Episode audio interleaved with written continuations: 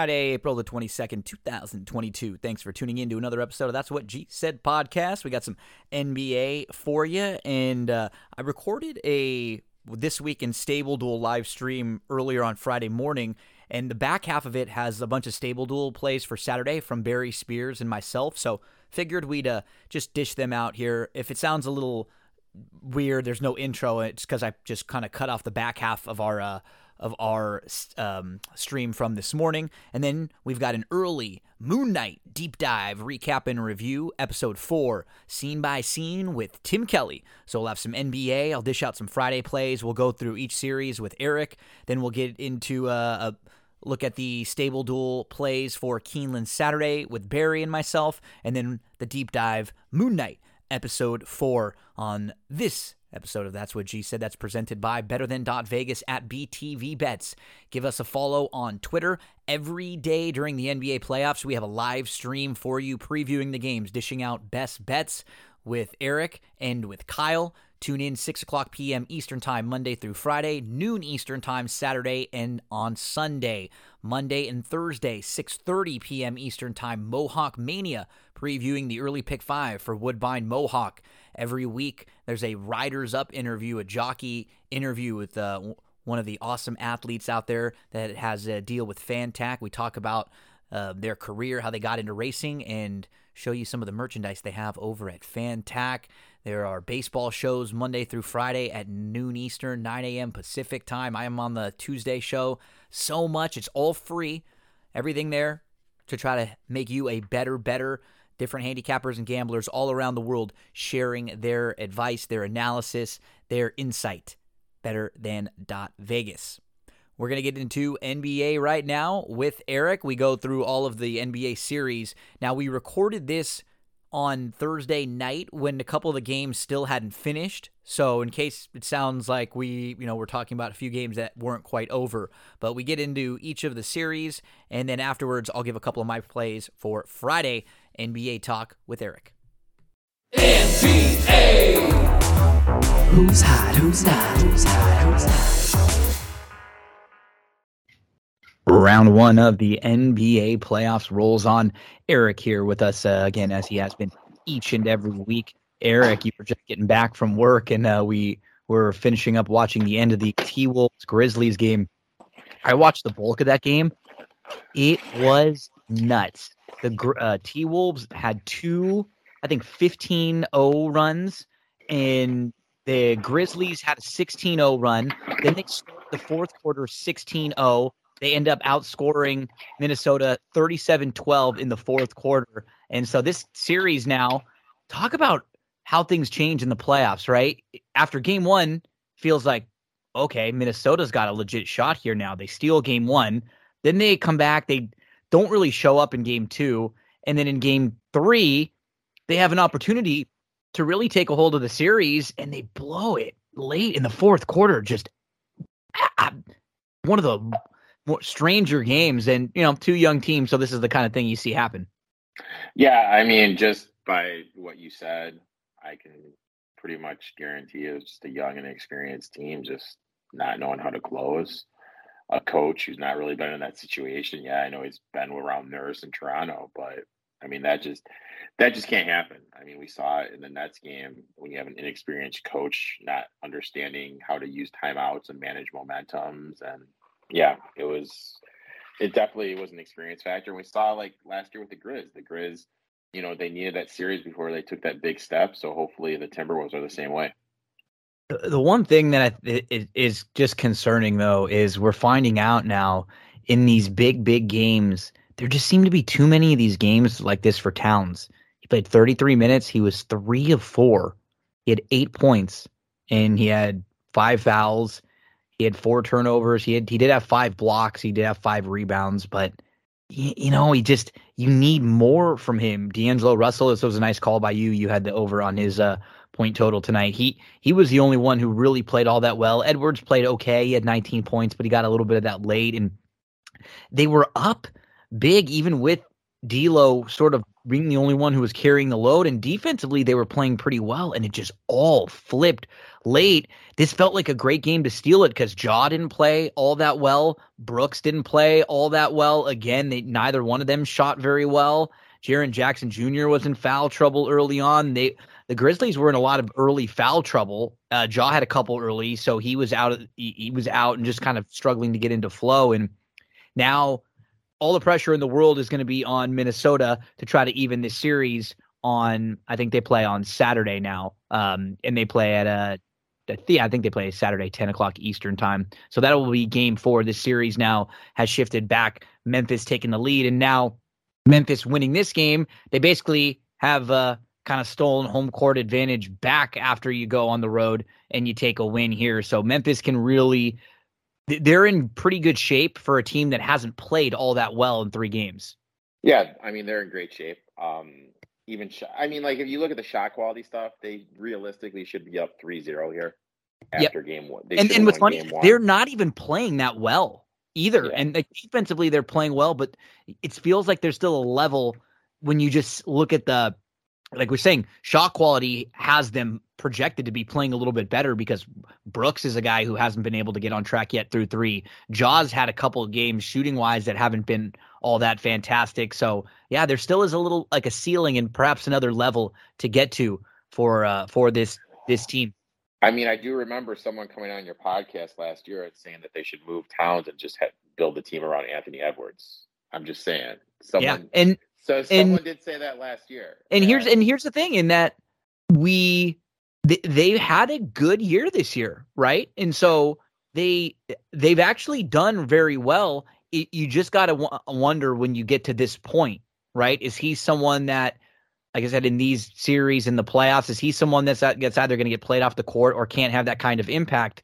Because if so, then is he the guy that you want to continue to be your focal point? They've sort of, in a weird way, are kind of in a lucky spot because sort of like the NFL, right? When you have this quarterback that's on the rookie contract and that can kind of come in and play really well, it's sort of what they're getting with Ant. They're getting that kind of production from a young player that's sort of producing like their number one, and and it can kind of slot Towns back to sort of your number two, and you have another guy like D'Angelo there. But I just, I, yeah, I don't. He can't be your one with without the right type of setup unless it's like a a one one a a one B one C type of thing, right? I just he's not the guy that you can go to. I to. don't late think he can be the guy, and I'll well, be honest. Like, but the problem I, is, can any can any big man? Because we say the same thing about Anthony Davis, we say the same thing about Joel Embiid, and hell, for as much as we give Jokic all the credit in the world, he hasn't won anything yet.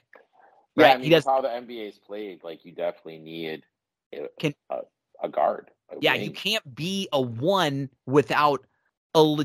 You can be a big man who's the best player on the team, but you have to have a guy who's capable, who's clutch, sort of like how the Bucks have Middleton slot in, mm-hmm. right? Like the role that Middleton has played in prior years, where Giannis can't always ha- take that deep kind of perimeter shot, and if you need that, that's something that Middleton can also do. So I, I think yeah. you have to have the right kind of personnel, right? You have to be slotted with someone else um, to to help that big. Yeah, you definitely need like like I said, you definitely need a wing just because it's not a dump down. It's not the NBA you and I watched as kids growing up. No. Um. So yeah, I definitely think that um, like I agree with you. You definitely need someone else there to mm-hmm. a facilitator on the wing, even for someone like Jokic. I mean, it's too bad like Murray. I mean, looking at the West right now, I mean, if they had Murray healthy, right? I mean, Nuggets. Think about their full really team: Murray and Porter. Yep. They would be in fantastic shape, and they would have yep. a ceiling right now. And you can't say that about any other team because, yeah, Luka and and they would be fine. But if you had Murray and Porter, that might take Denver to a new level, a new ceiling, and uh, sort of a, a little bit of a bummer. So, okay, so we're talking about uh, um, Denver, and uh, they're playing a little bit later on this evening. So we won't really know by the time our conversation is over exactly what the looks are in that series. But tonight's obviously a big night for them, so we don't have to talk too much about that series because it's hard to know if it's two to one, then they got a shot. But I will say this: I think you and I both backed Denver in the game tonight, and I don't yeah. know. I don't think even if Denver won this game, I would. I don't know if I can get to finding a way for them to win the series. I don't think they can win the series at all. Yeah. I mean, it would take. I think maybe they can get But two games again, off. like with how with how it seems everyone's dropping like flies. Heaven forbid someone gets hurt. You know, they got a Yep. chance. as as be- it's as it's exactly. I agree, completely agree with you because it's we don't want to say ever, well, this can't happen. But if we're looking at the series and these teams as they're currently constructed, I can't see them winning more than two games. I just I can see them winning this game, maybe game three, or if they don't win game three, maybe they come back and win game four, and then maybe they could take one more. But I just yeah, I don't think they have enough. They're not deep enough. The Warriors just have too many weapons, and they look pretty healthy right now. Uh, The Warriors are playing great. I mean, like Yeah. how the ball's moving from side to side, they're playing great. And it shows, I mean, they're the betting favorite right now to win it all. so as we're recording on Thursday night, the three Thursday games were the Memphis Minnesota game that we just talked about. Golden State plays Denver a little bit after Eric and I are recording, and uh, Dallas and Utah are currently playing Game Three. We we also found out Luka did not play in Game Three, and he really wanted to try to get in there, but they they didn't want to to let him and, and risk further injury. But even without Luka, Dallas is still man. They're playing hard. They're trying, man. I- I- right now, as we talk, they're getting close to halftime, and Dallas is up by about ten right now. 54, uh, 43. They're up by 11 right now. I actually saw Brunson, who's got Brunson's got 15 points before halftime, and it looked like he got banged up for a second. He just stepped off the court a minute ago, so that would be uh, unbelievable. After this guy's been going crazy and going nuts and like playing the Luka role, maybe maybe there's an issue with him, but we'll keep an eye on that. So, man, you got to just give it up to this team who they really just they really battle. They've been they've been playing real so hard without their best player and trying to buy some time for him.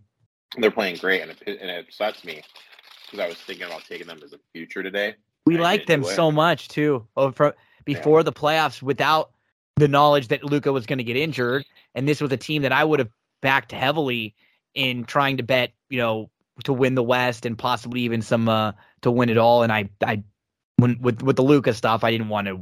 I thought they might have an opportunity to really get beat up, but Utah, no matter what, win or lose this game, win or lose this series, they are a team that is not going to make it far as currently constructed. They just have something weird with this group of players because on paper they're they're pretty solid. If you just compared their roster to most on paper, they they'd be one of the better ones. But I think they're missing, you know, a, like a wing or two, which you really need in this day and age. Some t- some of the better teams have the multiple wings that they can throw at you, and they just don't have that wing type of player. They're a little small in certain spots, and then Gobert is not quite offensively what you'd want from him, and they just they off they have a great offensive flow. They the metrics are all good, but when you watch them play, it just it always feels like something's missing with this group. Yeah. Um, you know, defense right now because I had the under 108 and that I'm gonna lose that right now for the first half. But yeah, they just um they just aren't clicking. You know, we've kind of talked about it all year, you, me, and Kyle on our um BTV show that there's just been something with this Jazz team. You know, they just don't click. Maybe there's some locker room issues or something, but they just don't they just don't have it. And unfortunately, you know, after the great year they just had, you know, they're at the stage where they're gonna, you know, they're gonna have to blow it up. So I think you got to do it now. You got to do it after this. You can't just roll it back again with the same exact group because they've been in situations the last couple years that were really good for them on paper, Eric. They were in a situation where it's like you're playing the Clippers and Kawhi gets hurt. Yep. What more could you ask for? You look around with the way that the West was the last couple years. Last year, the Warriors, you know, the Warriors were, were dealing with a bunch of injuries over the last few years. Steph, Clay, Draymond, the Lakers, after their win, they've Anthony Davis has been hurt. LeBron's been banged up. They they haven't been healthy the last two years. You you look around and there have been a lot of opportunities for this Utah team that's been pretty healthy for the most part. They haven't had any major, major injuries to their top stars, and they still haven't been able to take advantage of the the opportunity. So you gotta you gotta try to to I think blow it up. And we're saying this again as a series is like a one one series, and they're at home right now, but they're down by 13 points, almost heading into the half.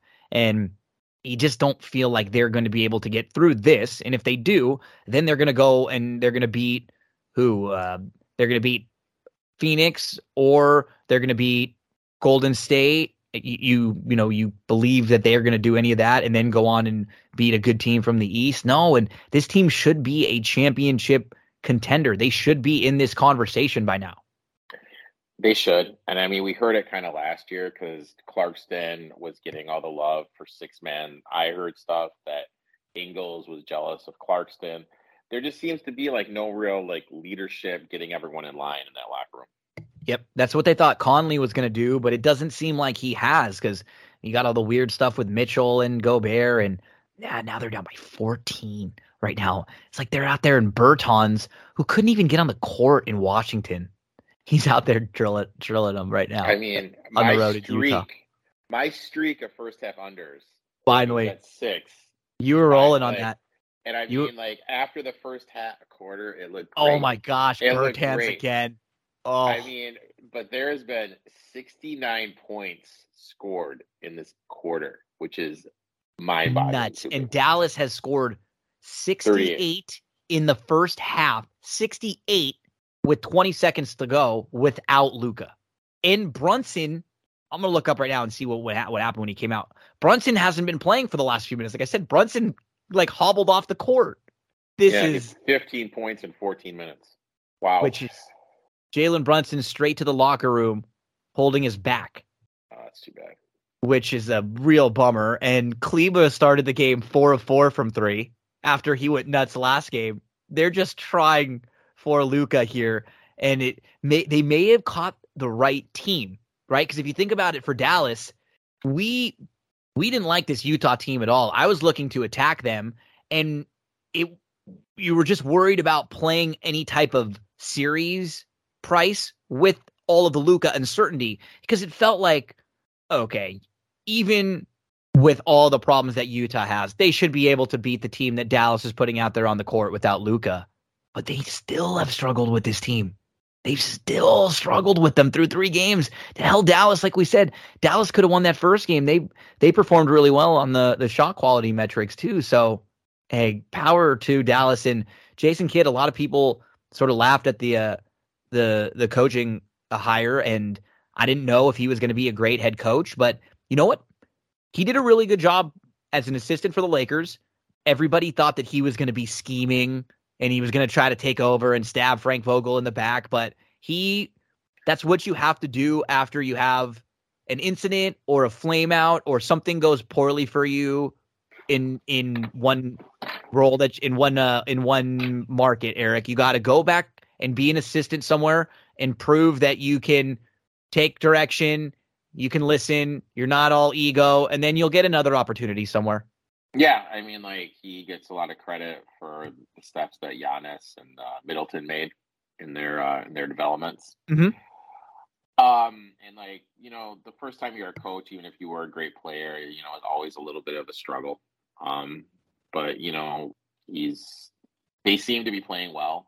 Um, you know, we'll see what happens when they get to the next round if if they get to the next round against Phoenix. Um, I don't know when push comes to shove, you know what what's going to happen. You know what I mean? Because it kind of see, like you said, it's kind of like a perfect matchup right now for them when they play a better team like the Suns. Even if the Suns don't have Booker, it'll be interesting to see like what he's able to do there. Yep.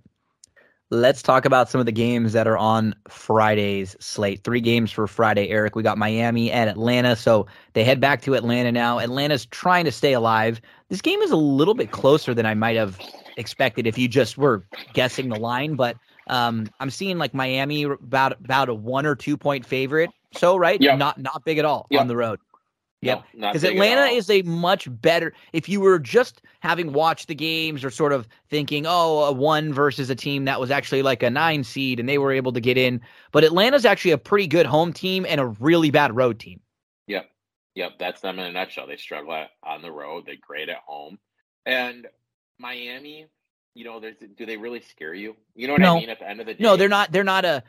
They're the type of team that can punch up, right? I kind of like like to play Miami as a dog, but never like as a big favorite because we said they don't have someone that's going to score 25 or 30 points consistently. They they do it as a team, and you worry about some of their shooters getting cold, right? Guys like Herro and Duncan Robinson, they're streaky shooters. I don't know if I trust them game in, game out. And then when it comes down to Lowry and Butler, you know, how good are they if they're your two best trying to stack him up? Bam still has some games where like, he played really poorly in his last game. And I don't, I don't know what to do with him. I really don't. Like, I want to like him more. I see some glimpses, but I, to me, there are too many games where it's just like, he just disappears. Yeah, is he um, doing a lot?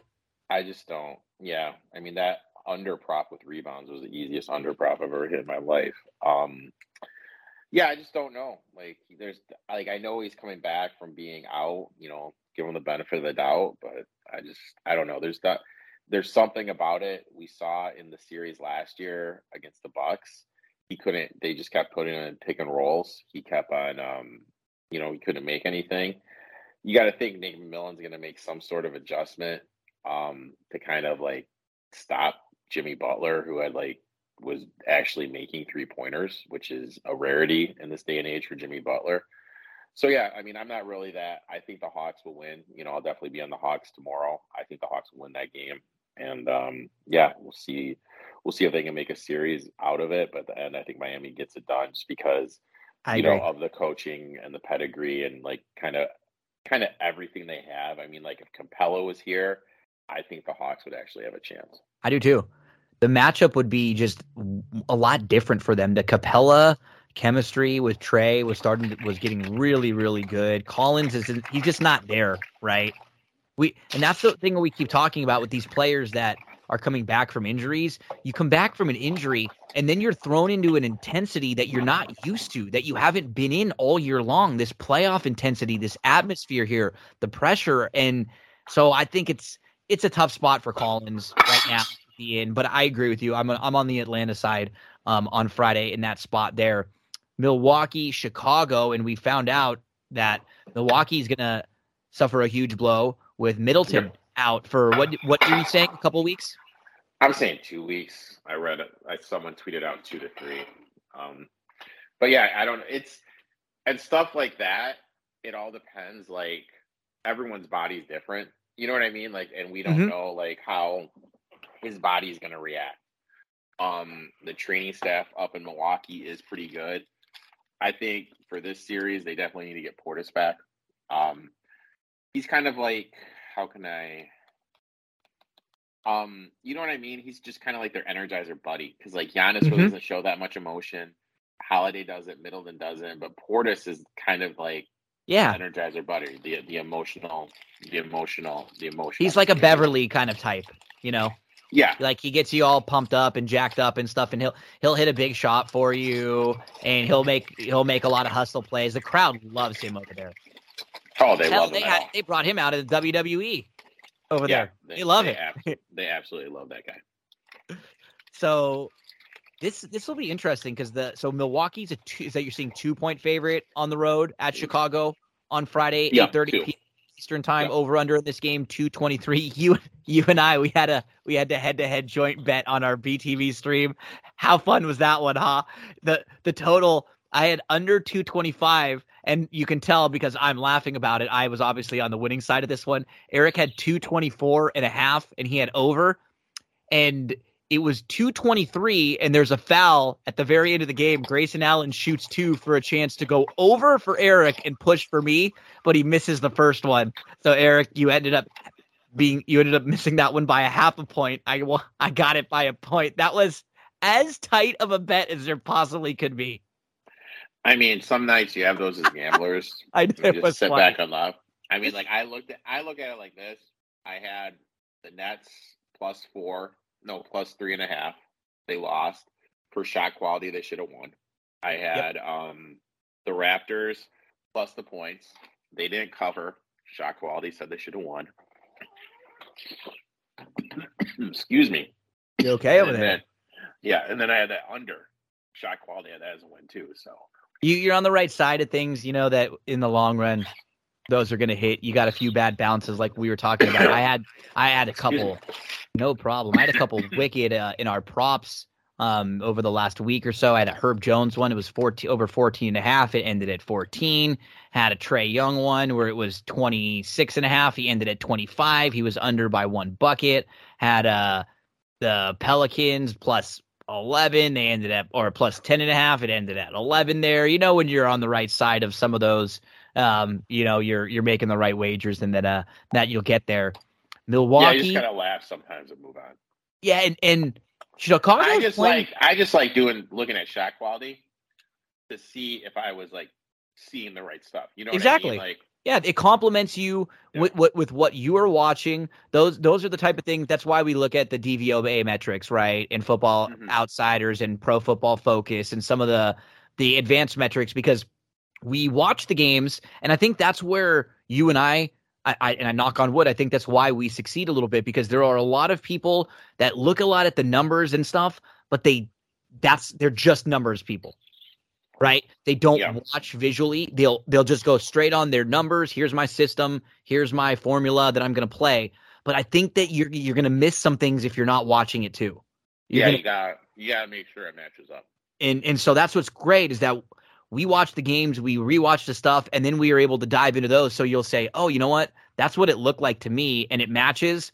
That's when it comes together, and, and that's when you feel really good about about the wagers that you're making. So Chicago, you know, defensively, my guy Caruso, he's all over the place. He's playing well. He's given them a little bit of a boost, and so is Patrick Williams. So their defense is actually it's not as bad as it might look and it might have been throughout a lot of the year, but offensively, they still the problem is is guys like Caruso and Patrick Williams when they're out there for you playing good defense, they're not going to give you a whole ton offensively. Uh, Caruso will make some good passes and get some hustle plays and rebound. He can hit an open shot here and there, but they they need the kind of superhuman performances that they got from DeMar, and he's just not going to score 40 points every game. No, not at all. And I mean, the Bucks are turning the ball over. You know, they yeah. just don't they just look flat. They really just look flat. Like really, really flat. And this is a team that's um we've seen every when they have these extended breaks, they just don't look good. And maybe this is the kind of thing for them where we've sort of talked about it all throughout the year, and you've mentioned this a lot. And I and I know this as a I've seen this with the Lakers many times. That that year after you win the title, it's when you have the the same exact group too it's nice because you're experienced and you know you know like you're proven and you really trust your team but it's sort of hard you need you need like a, a new one new player somebody who hasn't won yet that's kind of hungry and and kind of wants to push you a little bit because it's easy to get kind of complacent and just want to get right back to the finals again and think you can turn it on there. It's hard it's really hard. The the Lakers, I can think of the one year where you know Artest came in, and that was really nice for them because he was driven, he was motivated, and he really really wanted to win, and he hadn't won before. And you know, I look at the Lakers when they won after the bubble, and then they came back the next year, and they were just sort of like really kind of taking it slow, going through the motions. Um, sometimes that's that's kind of what Milwaukee has felt like for a while, and maybe this will be something that hey, Middleton's not there now. You can't mess around anymore. Everybody's yeah, got to lock down and step their step game up now. Bit. You know? And I mean, I, I think not having PJ there is huge. You know, no P, PJ Tucker. Yep. Um, just like little things like that. I think that's are really huge. But um, yeah, they definitely need to stop turning the ball over. Um, expect a good game from Holiday. I, I think Holiday is going to look to be a little bit more um, aggressive I think he's been a little passive last two days, last mm-hmm. two games. I think he's going to look to be a little bit more taking it on, um, you know, being a little bit more aggressive growing. But they need they need Portis. I mean, like that's big for me. They need Portis. Um, and they need a little bit more from uh, Connaughton, who last year shot great, but this year, you know, he's not been shooting great in the, in the first two games from deep. So Milwaukee I still, you know, I'm still going to say Milwaukee in like six or so, but I think this, I, I thought this was probably going to be a sweep, honestly. We were, I was struggling trying to find ways that the Bulls were going to win, but their defense has playing, been playing a lot better. They've been forcing some turnovers. Milwaukee's been playing a little bit sloppy. And now I would not be shocked to see Chicago take another game off of them. Maybe not this one. I do think Milwaukee comes back and wins this game, and then maybe Chicago wins game four, and then maybe Milwaukee wins the next two. But I think this is a little bit more of a series now. I still think Milwaukee will wear them down, but like always, you never want to give any team more life than they should have. This was a series that Milwaukee should have been able to come in and, and handle pretty easily, and now you're going to have to deal with an injury, and and you've kind of made it a little bit harder on yourself than it should have been. Exactly, exactly. And but it all comes down to the end of the day, you can't have turnovers and expect to win in the playoffs. Nope. And that's what's going on with Milwaukee. They're turning the ball over way too much. We move to Phoenix, New Orleans. This is going to be Friday night at 9:30 p.m. Eastern Time. And we will preview all three of these games individually, and we'll get into some more of the props. We'll talk about any um, last minute news or players, uh, player headlines on Friday, 6 o'clock mm-hmm. p.m. Eastern Time, BTV Bets. You can follow us on Twitter there at BTV Bets. And then Saturday and Sunday mornings, we will preview the Saturday games and the Sunday games. We'll be there at noon Eastern time. And we will be uh, during the week. Sometimes we have to record a little bit early, but on the weekend we'll be there live. So if you want to come and you want to ask any questions, you want to share any of your plays with us, if you have a, a question about a prop that you're looking to play, we'll definitely uh, love to answer your questions and would love to uh, to kind of share some of our thoughts with you. But I think we were able to steer a couple people in the right direction last week, so hopefully uh, we can do yeah, that. Yeah, um, one of the guys, um, Mr. Mins, was that his name? Yeah, I think so. Yeah, he um sent me a message yesterday asking when we're going to be live again. So, so uh, we'll be. Yeah, I mean, it was it was a good time. Like I've never done that before, and I had a great time interacting with everybody. So that was that was fun. Hopefully, uh, you know, you guys can stop by on Saturday and we can do it again. Okay, let's get into Phoenix, New Orleans. How about my boy Bi Brandon Ingram? Man, he, I will say he um he was one guy who I thought would always at least be pretty decent come playoff time if he got an opportunity there. Because the one thing that's nice about him is he can get his own shot at any point because of his size and his length. You can't block his shot. And he's really worked himself into being a fantastic mid range guy. He hits the corner of the free throw line and he, he really knows his spots now. He'll go right to it. He'll hit that. And if you can't force him out of there and kind of body him and make him uncomfortable, he'll go right to that spot over and over. And then when you step up on him, he's so long that he'll kind of drive the lane. He's gotten a lot better at dealing with contact. He's really improved his game overall at in in New Orleans the last couple years, having to sort of be the guy to be the number one. And now you've got CJ McCollum coming in, who's an excellent complement uh, offensively. You have a guy like Ingram who gets cooking, and then you got CJ there. All of a sudden, Devin Booker goes down after he's had 31 points through, you know, two and a half, not even three full quarters. And I don't think New Orleans has enough to win the series, but man, they came back and made a pretty good run in game one. They cut the game to 87 81 after only scoring 34 points in the first half. So this team is not going to lay down. Uh, a couple of their top guys really fight. They have a couple young kids too in Jones and Murphy that battle, and they're not that deep, but th- there's a little something there with them, and they they sure fight. Yeah, they definitely have something. Um, kind of crazy. Um, the big um um uh, Valanciunas, the Bi when he came out.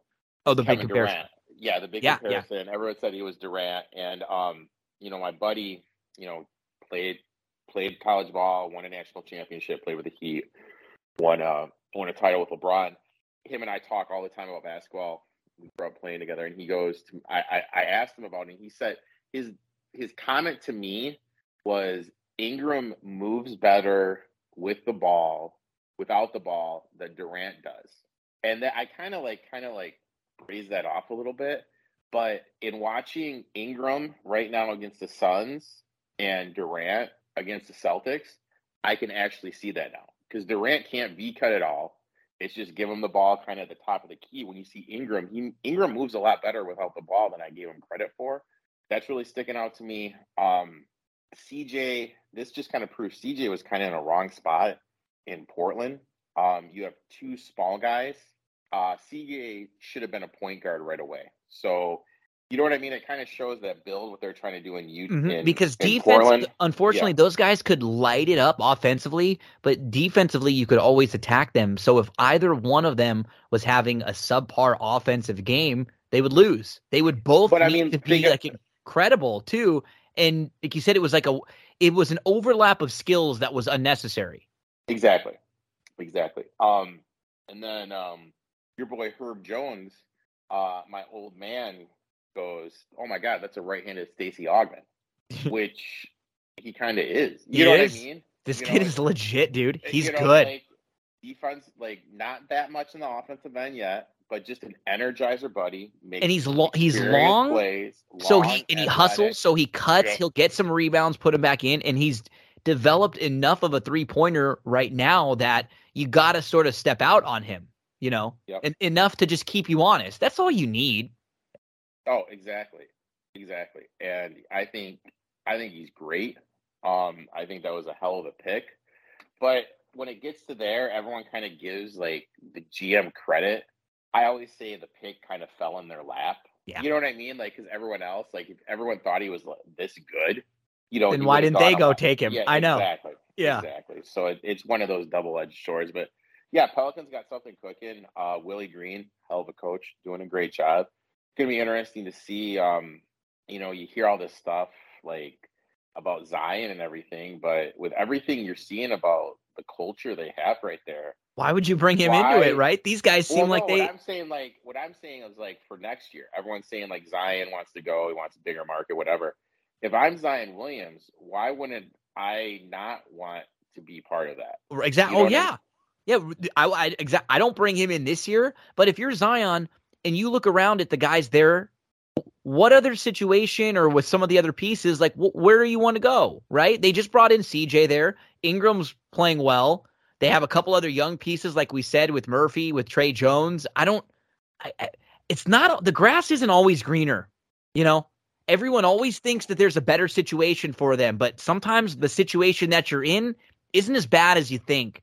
And kind of like you see, and I hate to say this analogy, you see that 50 year old dude who has that nice wife mm-hmm. and he decides thinks he can go get the younger girl or he's going to go out to the clubs yeah. and yeah you know? and then nobody wants anything to do with him so nope. you know what i mean like that's kind of the analogy i'm going to make with zion williams williamson if he leaves um new orleans Pelicans. Yeah. Let's talk about some of the games slated for Saturday. We've already talked about the a little bit about the Dallas, Utah, and Memphis, Minnesota series, so we don't need to hit on those. But the early Saturday game is Toronto trying to uh, survive.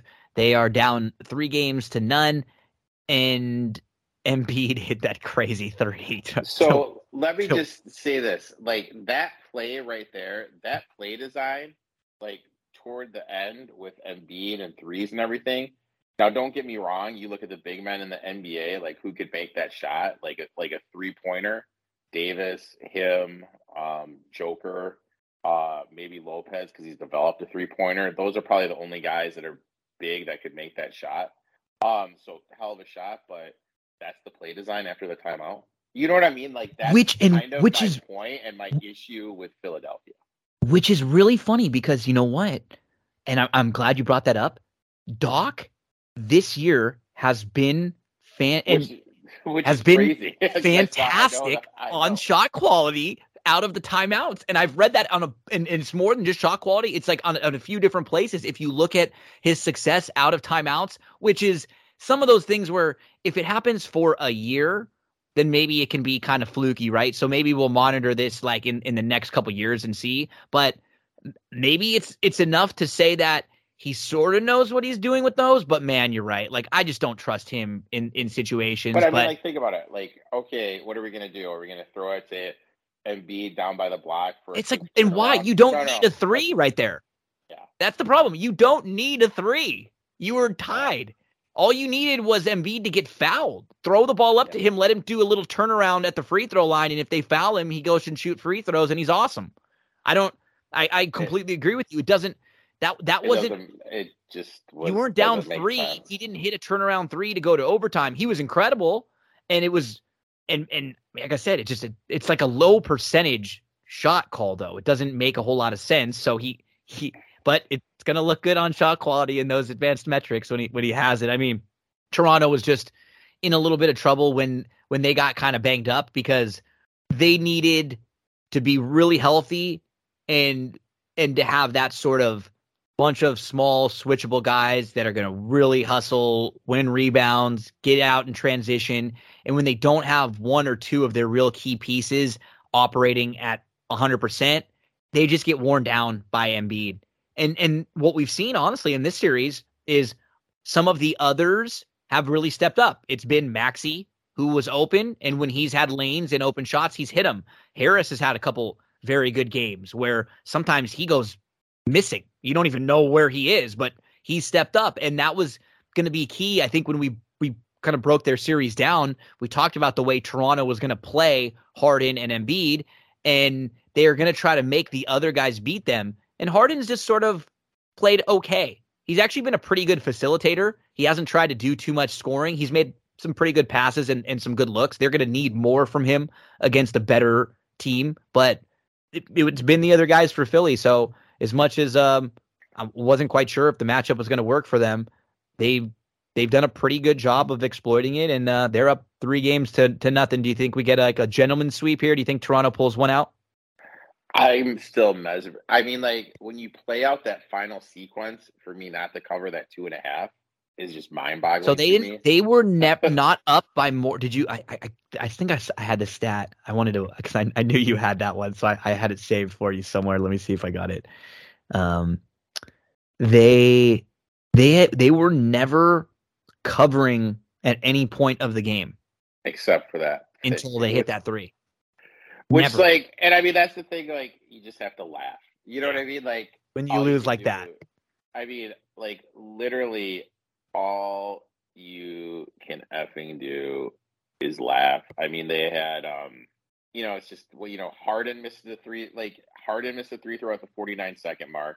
Um, then the big guy that they have missed two three throws. Um, Tobias Harris missed a four foot layup. You know what I mean? It's just it it is what it is. Um, but yeah, I think they're. I'd I'd be shocked if Toronto would win it. I mean, they'll fight, but um, you know, at the end of the day, you know, they just if they had Barnes, I mean, they'd have a chance, but just not having Barnes was just too much for them. Mm-hmm. It, it, just seems like so. they're just one or two bodies down there, and um, we'll see if they can uh, try to extend the series as they are down three games to zero. So Philly. Uh, a Philly win would put them uh, to play the winner of Miami Atlanta, correct? Correct. They would move on there as uh, we get to the final series to discuss. This game is going to be the Saturday night game, 7:30 p.m. Eastern time. We got Boston, Brooklyn. Game one, Brooklyn had the lead. Tatum hits a game-winning layup at the buzzer. Game two, Brooklyn's up early. They were up like 10 to nothing to start the game. And Kevin Durant is just struggling to get his shot off. They are playing fantastic defense on him. They're making him work. He's kind of just missing some he's he's also missing a few shots that he probably would make, but that's all that's in in relation to some of the defense that they're playing on him. You start to make someone uncomfortable and then he's he speeds things up. He doesn't kind of move. That's the one thing about Durant that makes him so difficult to guard and what what's incredible when you watch him. He plays at such a smooth like pace he just sort of dribbles up and just kind of like walks into those threes or top of the key, you know, mid range shots where it's like, oh, damn it, he just hit that. You know it. And he's not, they're not letting him do that at all in, in this series. But it goes, so it goes back to the point my, my, my friend made. He can't V cut and do the movement stuff off the ball. No. Everything, like you said, is dribble up. Yep. Or they give it to him high. Hundred percent. He can't move at all without the ball. Yep. And it's just at the point right now, Boston has the athletes on defense to exploit that. My mm-hmm. biggest issue with Boston is, and this started last year when I would come on your podcast, is I always said how the ball wouldn't move, how it's stick in Tatum or Brown's hands. You look at that last possession where they won it um, on the smart to Tatum layup, every single player touched the ball. And that's the difference between this year and last year. Um, Tatum's moving the ball. He's got 16 assists in two games. Um, and it changed. It changed for them in the middle of the year because it didn't start the year this way.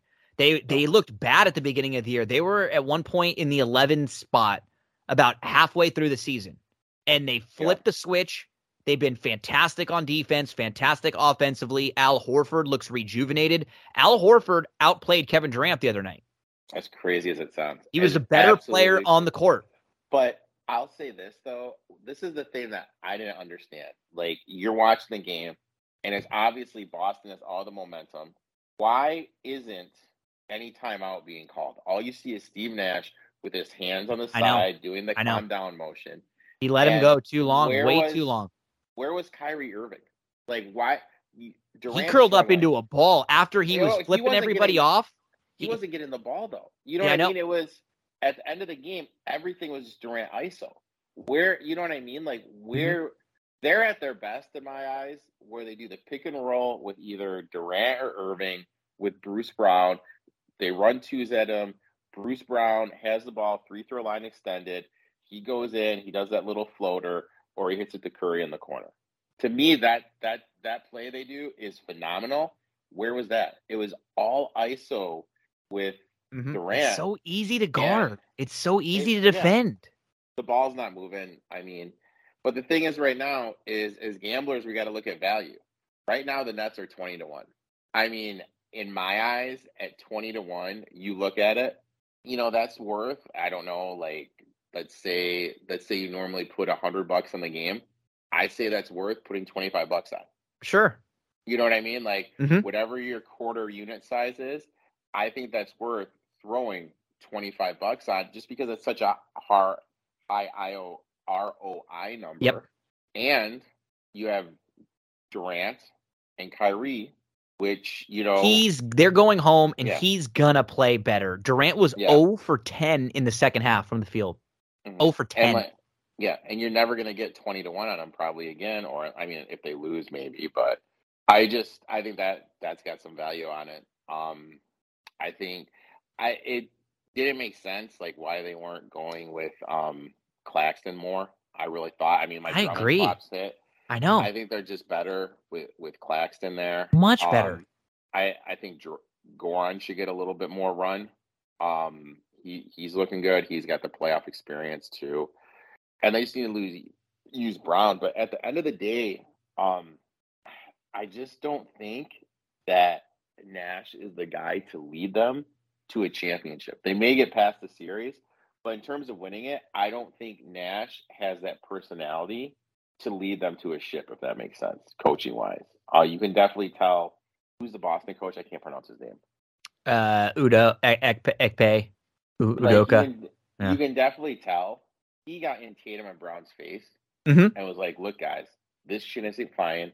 This is what we need to do." Because the way they played the game has changed. So he stood up and he challenged them. And there was definitely a switch in how they played and showing right now. Is Nash going to do that to Durant? I don't think so.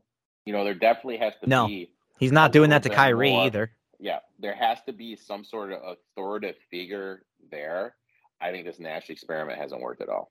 Eric uh, will be talking NBA with me each and every day of the NBA playoffs over on BetterThan.Vegas at BTV Bets on Twitter. We'll talk Friday. We'll get into uh, some more specifics about our plays for Friday, any props and uh, stuff that we're looking at. And then Saturday morning, we'll be there at noon Eastern Time. Eric, what do you have coming up on your podcast this week, buddy?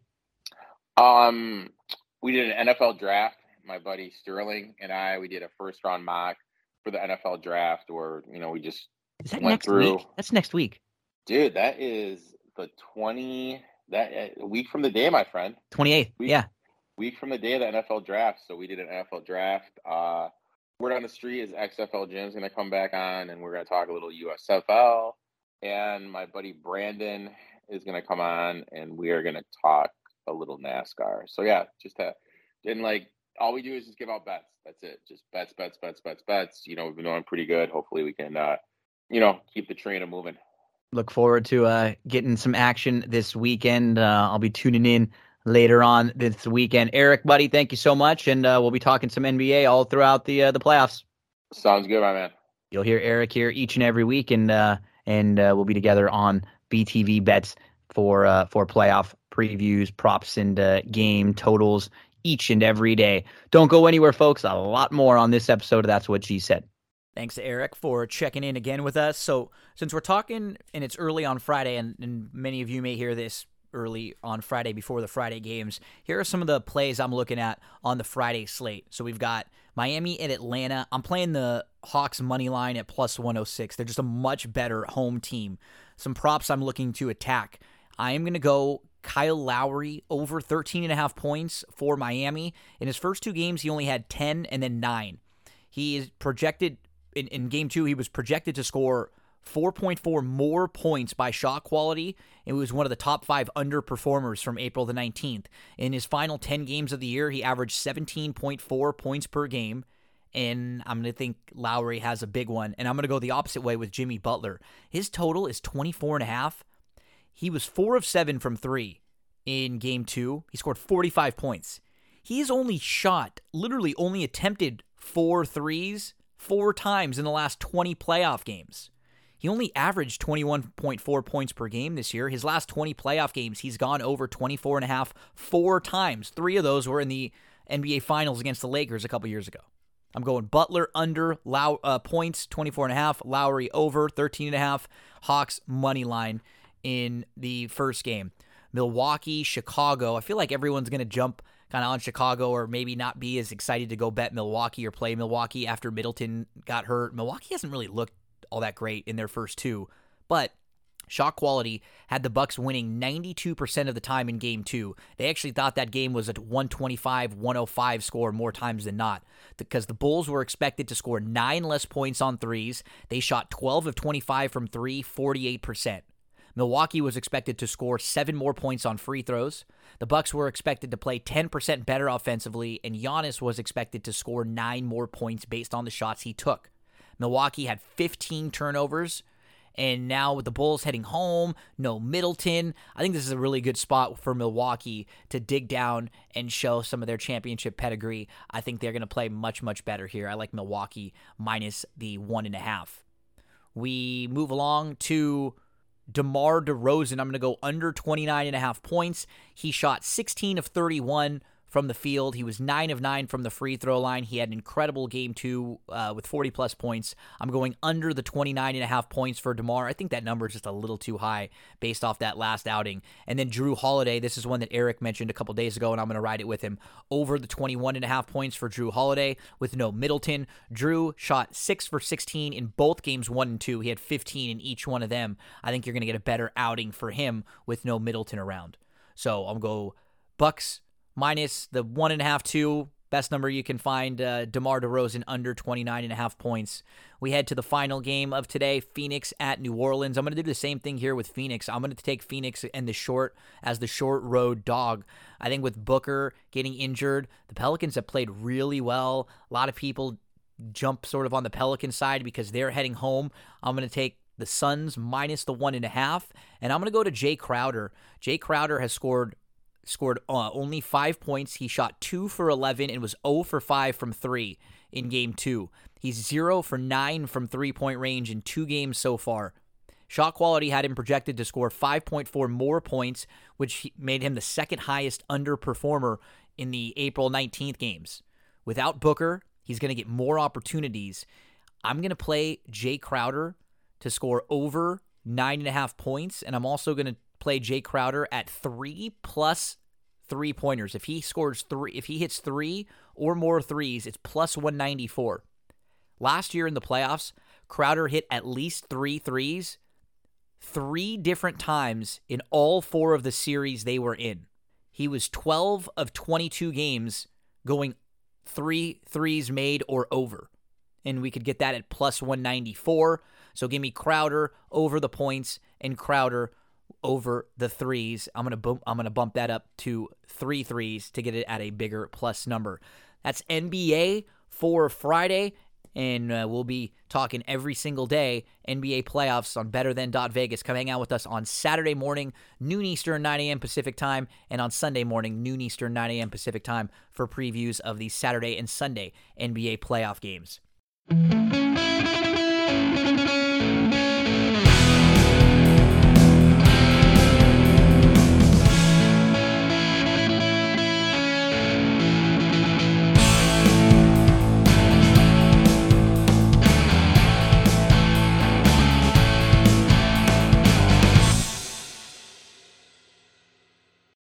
Horse racing fans, many of us have been using the DRF, the daily racing form, for years, studying the races, keeping up to date on news with all the articles. I remember looking for a copy at the local liquor store or picking one up at the local racetrack, wherever I was going. Now it's even easier and cheaper than ever to use DRF with DRF.com and the newly optimized DRF mobile. You can get all the tracks that you want to bet and handicap past performances that are mobile optimized for on the go handicapping on your phone. So you go to drf.com from your mobile device, no additional cost.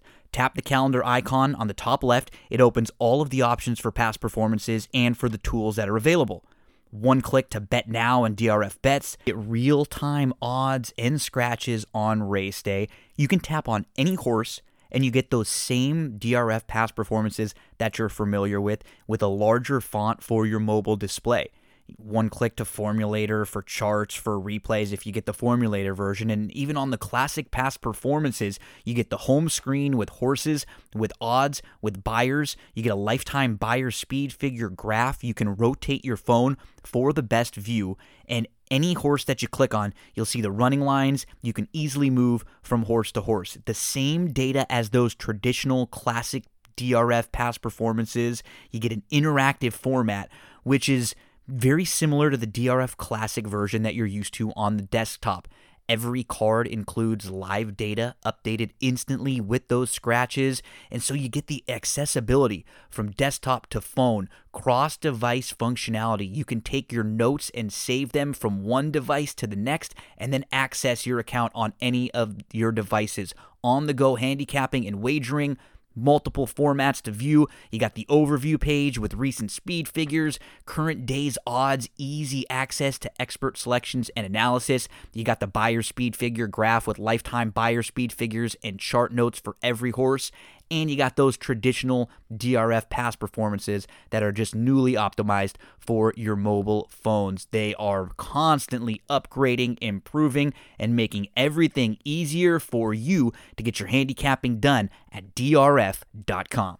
In just two weeks, we'll be firing up those DRF past performances for Louisiana Downs opening day. May the 7th. Been speaking with the folks at Louisiana Downs. I'm going to be helping them out on their broadcast, on their simulcast, doing some handicapping for them, and we'll be handicapping and, uh, and analyzing their races every day they race here on That's What G Said and on social media.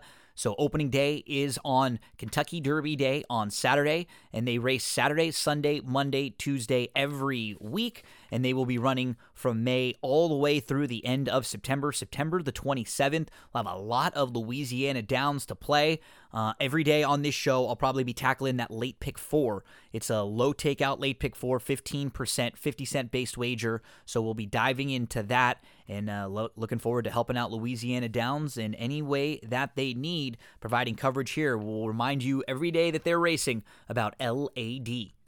So, up next, if you didn't know that every Friday morning we have a live stream that breaks down all the Stable Duel games, contest, talks about big races for the weekend. Barry Spears and Matt DeSantis joined me this weekend. It was just me and Barry Spears. And normally I record most of my podcast and have them out by Thursday evening. But since this week we had this one coming out a little bit later, I figured why not? Well, uh, I just cut this the all the Saturday stuff off of uh, of that live video stream, and I plugged the audio here on it. So uh, if you want to check out the audio, you can go and follow me on on Twitter. It's me, Gino B, or you can follow find a Stable Duel, and you can pull up the video there and take a look as we dive into the DRF past performances. But Barry Spears joins me for some Stable Duel Saturday plays. We get all through the Keeneland Saturday card.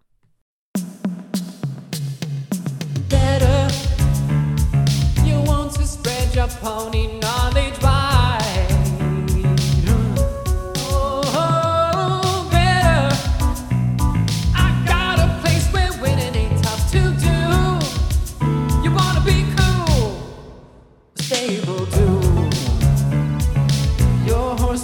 fantasy come true. But no, no, no, Stable. Download the Stable Duel app and play today. As we turn the page on over to Saturday. So you said you've got a couple at Gulfstream for Saturday, right? Let's uh Um, no, I don't. Just No, just just uh, Keeneland. just just Keeneland. Yeah. Okay, awesome. Yeah, let's just uh let's bounce on over to Keeneland because I got pretty much uh some thoughts we can we can roll through most of the Keeneland card for Saturday. And uh, my first play is in race number two. Where do you kick things off at Keeneland for Saturday? Uh, race four. Okay, so I'll start early in race two and we'll make our way up to race number four in the second Saturday over at Keeneland. Um, you know, might be time for me soon, my good friend, to drink a little rum and tonic right here. I think it might be time after a, a tough day at work. You know, you got to pop them open early on. So, rum and tonic is at six to one on the morning line. This is a great stable duel type horse to use because will only cost you three thousand in your stable duel lineup. So, rum and tonic will get Lasix for the first time, and it's just kind of simple, right? They're going five and a half on the turf. I think we just key off the t- the turf debut, sprinting uh, at Kentucky, came back, went a mile on a yielding turf course. So you have multiple reasons why you can put a line right through that October 8th race. It was on a yielding turf course, and they were going a mile that day. We know he's better going shorter. He finished a good fourth with a wide trip at Kentucky, going six and a half in a big field of 11. He's going to get Lasix for the first time. He looks like he's training very well at Keeneland right now and should be ready to rock for this effort. I think it's a good spot for the number seven rum in tonic, and it's right on that stable duel uh, average. So six thousand, six to one, five thousand in your stable duel lineup. That's basically the average you're shooting for every race.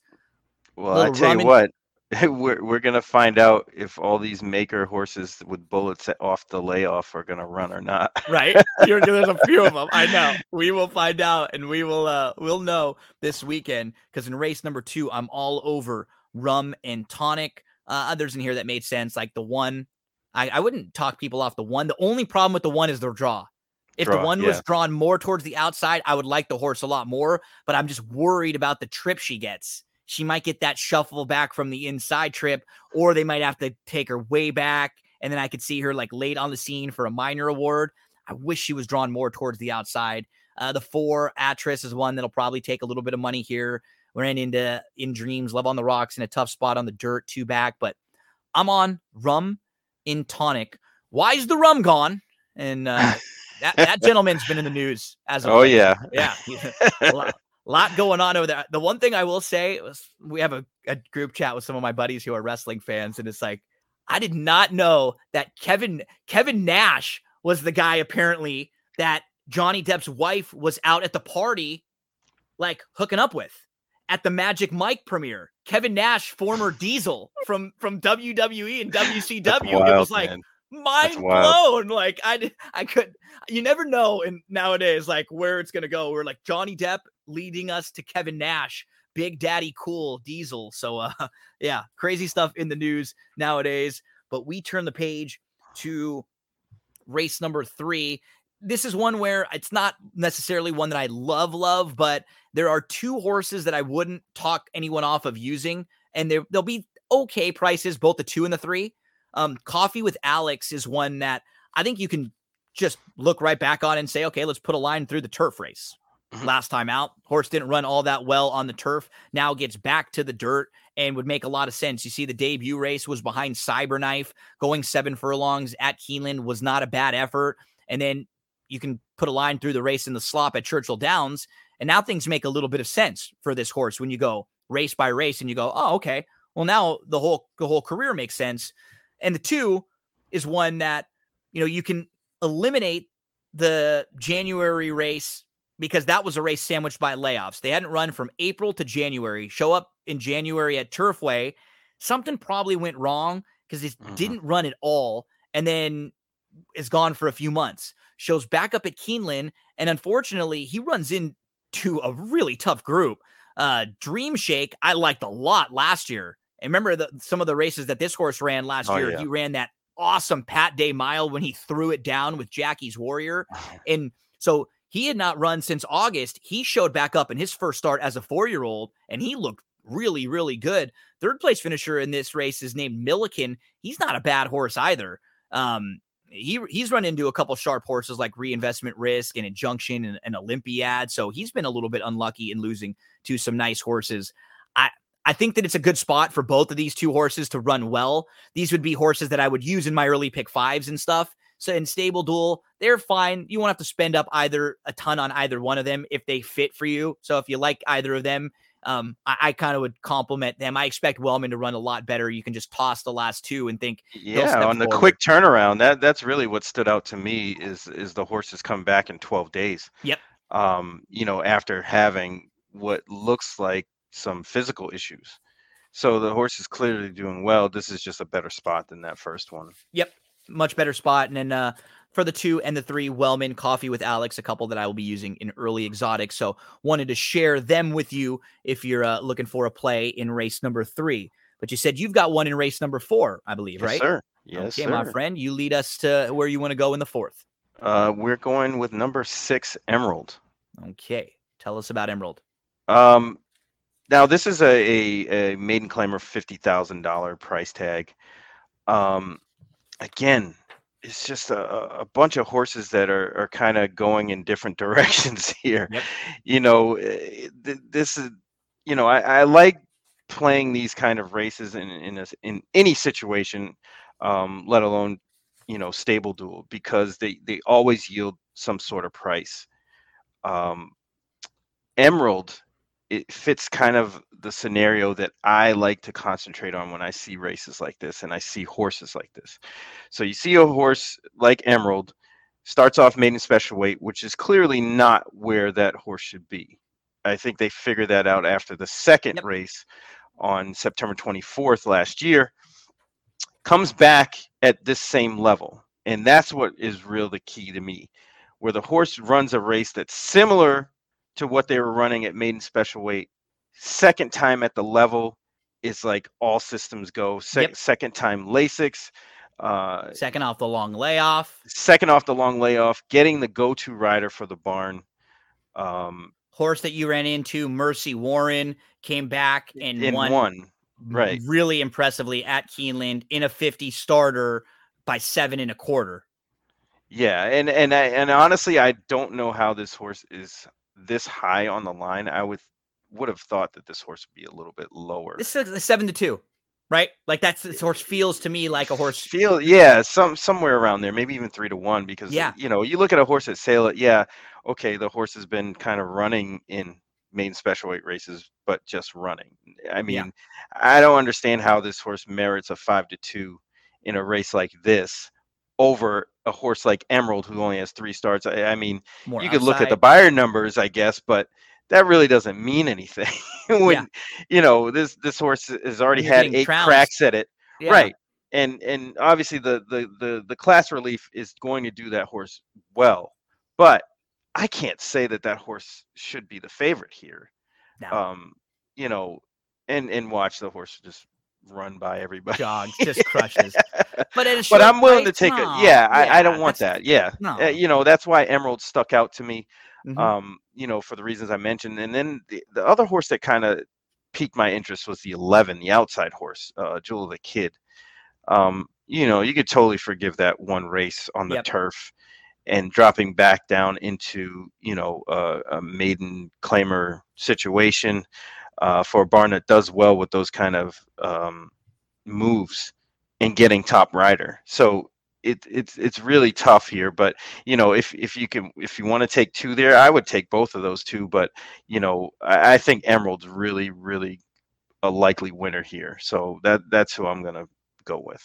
I will throw in a little bit of a bomb here with the four baby blue eyes. So I mean, they're just gonna go. Like I know I for for me, so th- it could be a little bit scary with a horse like this in stable duel because this could be a horse that gets the lead and then stops and and you get the minus 30, right? It could be brutal. But I feel like you're going to get a really good run for your money with a horse who's going to be on the lead. They will be forwardly placed in the career start in the career debut. The only time they were on the dirt, it was a really tough race. They ran into optionality. Optionality put together three wins in a row at that point, came out of that race to win the Zia Princess, then won the Trapeze, then finished second in the Martha Washington, ran into Secret Oath a couple different times. The mm-hmm. second place finisher there, Come On Sweet Love, came out of that race to win and then finished second in the stakes over at Fairgrounds, which was not a bad effort on December the 27th. So I think that was a very live race back in the dirt sprint. Only time this horse has been on the dirt, win on the synthetic. And in both of those synthetic races, showed some tactical speed. But I think now you got the blinkers on, you're stretching out. First start off the claim, you got a bullet work here at Keeneland. You got to just go. Like that's the game plan. Send this horse hard. There's not really any like for sure need the lead type speeds in here. There are a couple who will probably forwardly placed. I think like the nine will be yeah. asked for some speed because they showed a little sprint speed before. But I think the nine would be very content just sitting off the four, letting the four go and, and like sitting second. So at 15 to one, only cost me with 500 bucks in my stable duel lineup. If I can get this horse to hit the board in here and pick up some points with some of that early speed, I'll be able to uh to build pretty nicely throughout the rest of my Saturday. So in race number four, a couple different opportunities for you. And one thing that always happens in a race where Barry, myself, and Matt attack the same race, it's because we think the favorites are vulnerable. It's because it's a race where the short price horses we don't necessarily love. And there are races like where people ask me sometimes, so you like never play a favorite? And I, I, go, well, I never bet a short price horse to win, but I I, I definitely have pick fours and pick fives sure. where I have some yep. of those horses on my tickets. But our whole point of you know the shows that we do here is why are we going to tell you about two to one horses that you don't really need a lot to be told about, right? Those are sort of logical, obvious horses that if you want to use them, sure, in those some of those races, but we're trying to get you to horses that you may not have seen or things that may not be on your radar, uh, something a little bit outside the box, you know, to find those horses to lead you to. So I think yeah. that's always the point of being like a public handicapper. You know, it's a little different when you have to you have to put a pick out for every race versus mm-hmm. like what we're doing here. We're picking and choosing our best spots on the weekend. So we're going to attack the big prices that we like. Totally understand. I've been in situations where you got to put up a pick for every race of the day or every race of a meet and then sometimes for sure, you're going to be putting the favorites on top there and just say, yep, I think this is a race that the short price wins. And I probably won't bet it a whole lot, or maybe I try to play the tries and supers underneath. But I, I just wanted to mention that because I had a few people say, it seems like you never pick the favorites. And I, well, I'll I don't want them, to. I don't but, want to. But what is the point of me coming out and saying, okay, I love the favorite? I'm not worried about building my percentages, my winning percentages and stuff. Like I've never been that type of person. I'm not coming out to give out a horse to say, "Oh, look, I gave out a winner." That's just Well, not- this is what uh, this is what I say all the time is, you know, when I'm talking to somebody who's new to the game and they see past performances and and someone, you know, me or someone else teaches them how to read the past performances after maybe about uh, two or three races, they can figure out who's going to be the favorite. Yep. It, it doesn't take that much to figure nope. out who's going to be the top right. choice. Yep. Um, so that's where all the nuance comes in, and and being able to dissect things and and use all the tools that you have available to you to, to pick horses that the public isn't going to gravitate towards and that's where you're going to make your money you know and and and you know, I think sometimes that gets, you know, lost in the shuffle, especially when it comes to the betting aspect of the game. Yep. Um, you know, people don't realize that they're using so many favorites in a in a pick four or pick five sequence. When they, they like, don't even understand how what's what the payouts could be, right? Right. And that's they'll people will play a ticket sometimes and think that they have a chance to hit for a lot of money. And if you just sort of say, hey, look, you didn't use one horse in the, any race that's over five to one. Right. You're not going to get paid. It's I mean, gonna, it's just as simple as that. the most that your pick four could pay is 300 bucks, you know? Right. So don't expect thousands unless you're using it. And I'm not saying to go looking for bombs, but that's the, what you're trying to do here. You're trying to find races where the favorites are vulnerable. You play against them. I think far too many people, um, when they open up the races to handicap, they'll look and say, okay, I want to pick the winner of this race. I do the opposite right away. I'm trying to look at the short prices and why we can beat them. Right? Why are they not going to win? Exactly. That's that's really my whole angle. I know um I was really, really helped by playing in tournament situations like a stable Mhm. duel kind of thing, Yep. where you know you're you, you know you can't pick every favorite. It's You just can't. not it's You're not forced- conducive. You you Yep. could hit three favorites and somebody comes in with a twenty to one shot and blow you out of the water. Yep. Easily. Yep. So and it happens quite often. I mean, anybody that's played any kind of you know handicapping tournament, things like that, they know. Um, so you, you kind of gravitate towards that, and then I brought that philosophy over to betting through the windows and constructing pick four, pick five, pick six tickets, and that's where you can deviate from from everybody else is is kind of thinking outside the box. But you know, anybody could come in here, like you know, we come in here every every Friday and, and pick off favorites Oh, and probably and give out winners. a bunch of And- a bunch of but of it's winners, not going to be useful for anybody, not for us, not for people not for listening anyone, and watching. And not for learning moving forward, right? Because even if the information, that's one thing is that, like what you were saying, when you you teach someone and they within a few minutes they can they can look. It's the same thing when you talk to someone, right? You can listen to Mm-hmm. someone and you can tell within a few minutes if somebody knows what they're talking about, and if they and if they do, like when I'm talking with you. You're going to have a day where you gave me six horses and they go oh for six. But I know the type of horses that you gave me that you are actually playing the right way, right? I know that your process is correct because every horse that you gave me was a horse that was like five or six to one or above. None of them were short chalks. You were all trying to beat favorites in all of them. So I know in the long run, heck, you catch one or two of those, you're fine. The flip side, I could have a guy who gave me five winners, but every one of them was six to five. and I know that that person is going to be in trouble in the long run because once one or two of those horses lose, you need you need like two or three to win to catch up. That that's the problem when you're Right, laying big money, when you're betting big chalks like that. It's just not worth it. Yeah, and, and it, it all comes down to kind of resolve and your mental, uh, you know, fortitude in in order to, you know, to Withstand. right the losses and be like, oh man, I just missed. I'm this- doing this it right. I know my 12-1."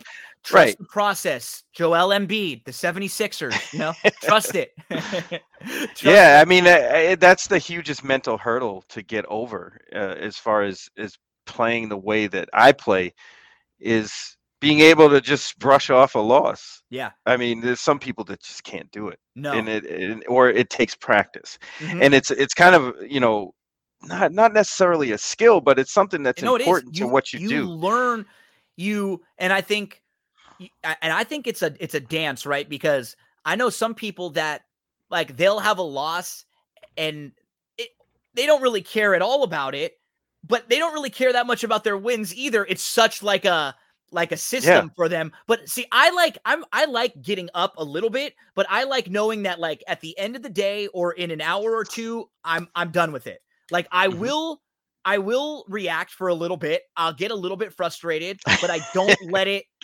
like take over. No, it, it'll right. kill you mentally. You like can't let it you'll you'll just you. not make good decisions, and it is just. It's But I'm not gonna- I think we've all been there. Yeah, I'm not gonna You act know? like I don't get all frustrated when I'm lost and f this or that or throw. You know, like we have those moments, but I think you got to understand that what you say. You just got to tell yourself, "Hey, I'm in this for the long haul."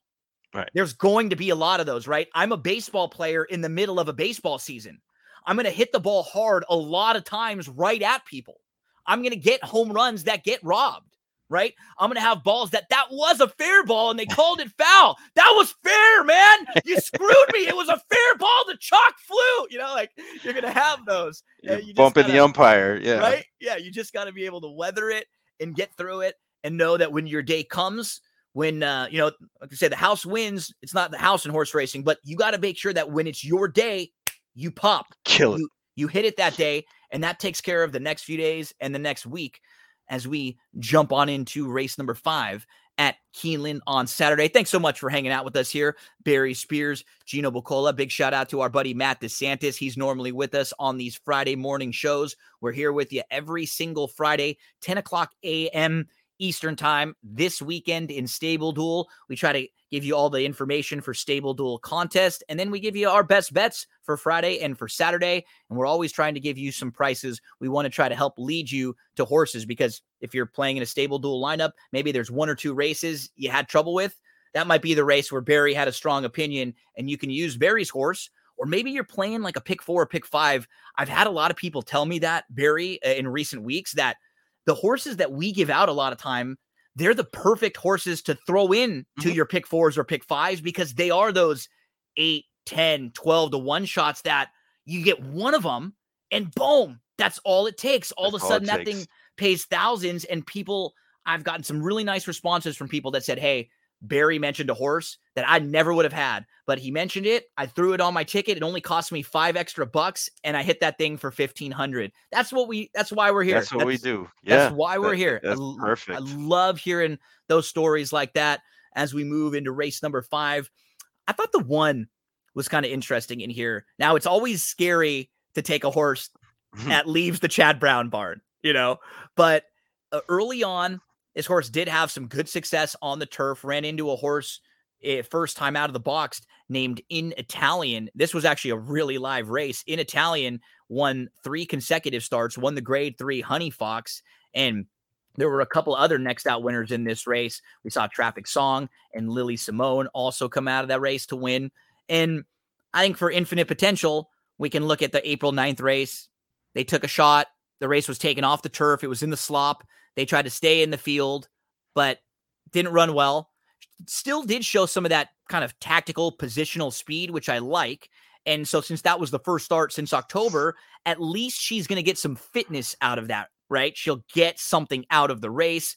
The result doesn't bother me at all. They just backed right up. So I think the one should be able to save a lot of ground from the inside at about five thousand dollars in your stable duel lineup at six to one. I've got infinite potential as a horse who you know could pick up some pieces and uh, and save some ground and uh, and fare well in here. Did you have Actually, anything? uh, the, the horse that actually kind of caught my attention, funny enough, is the six.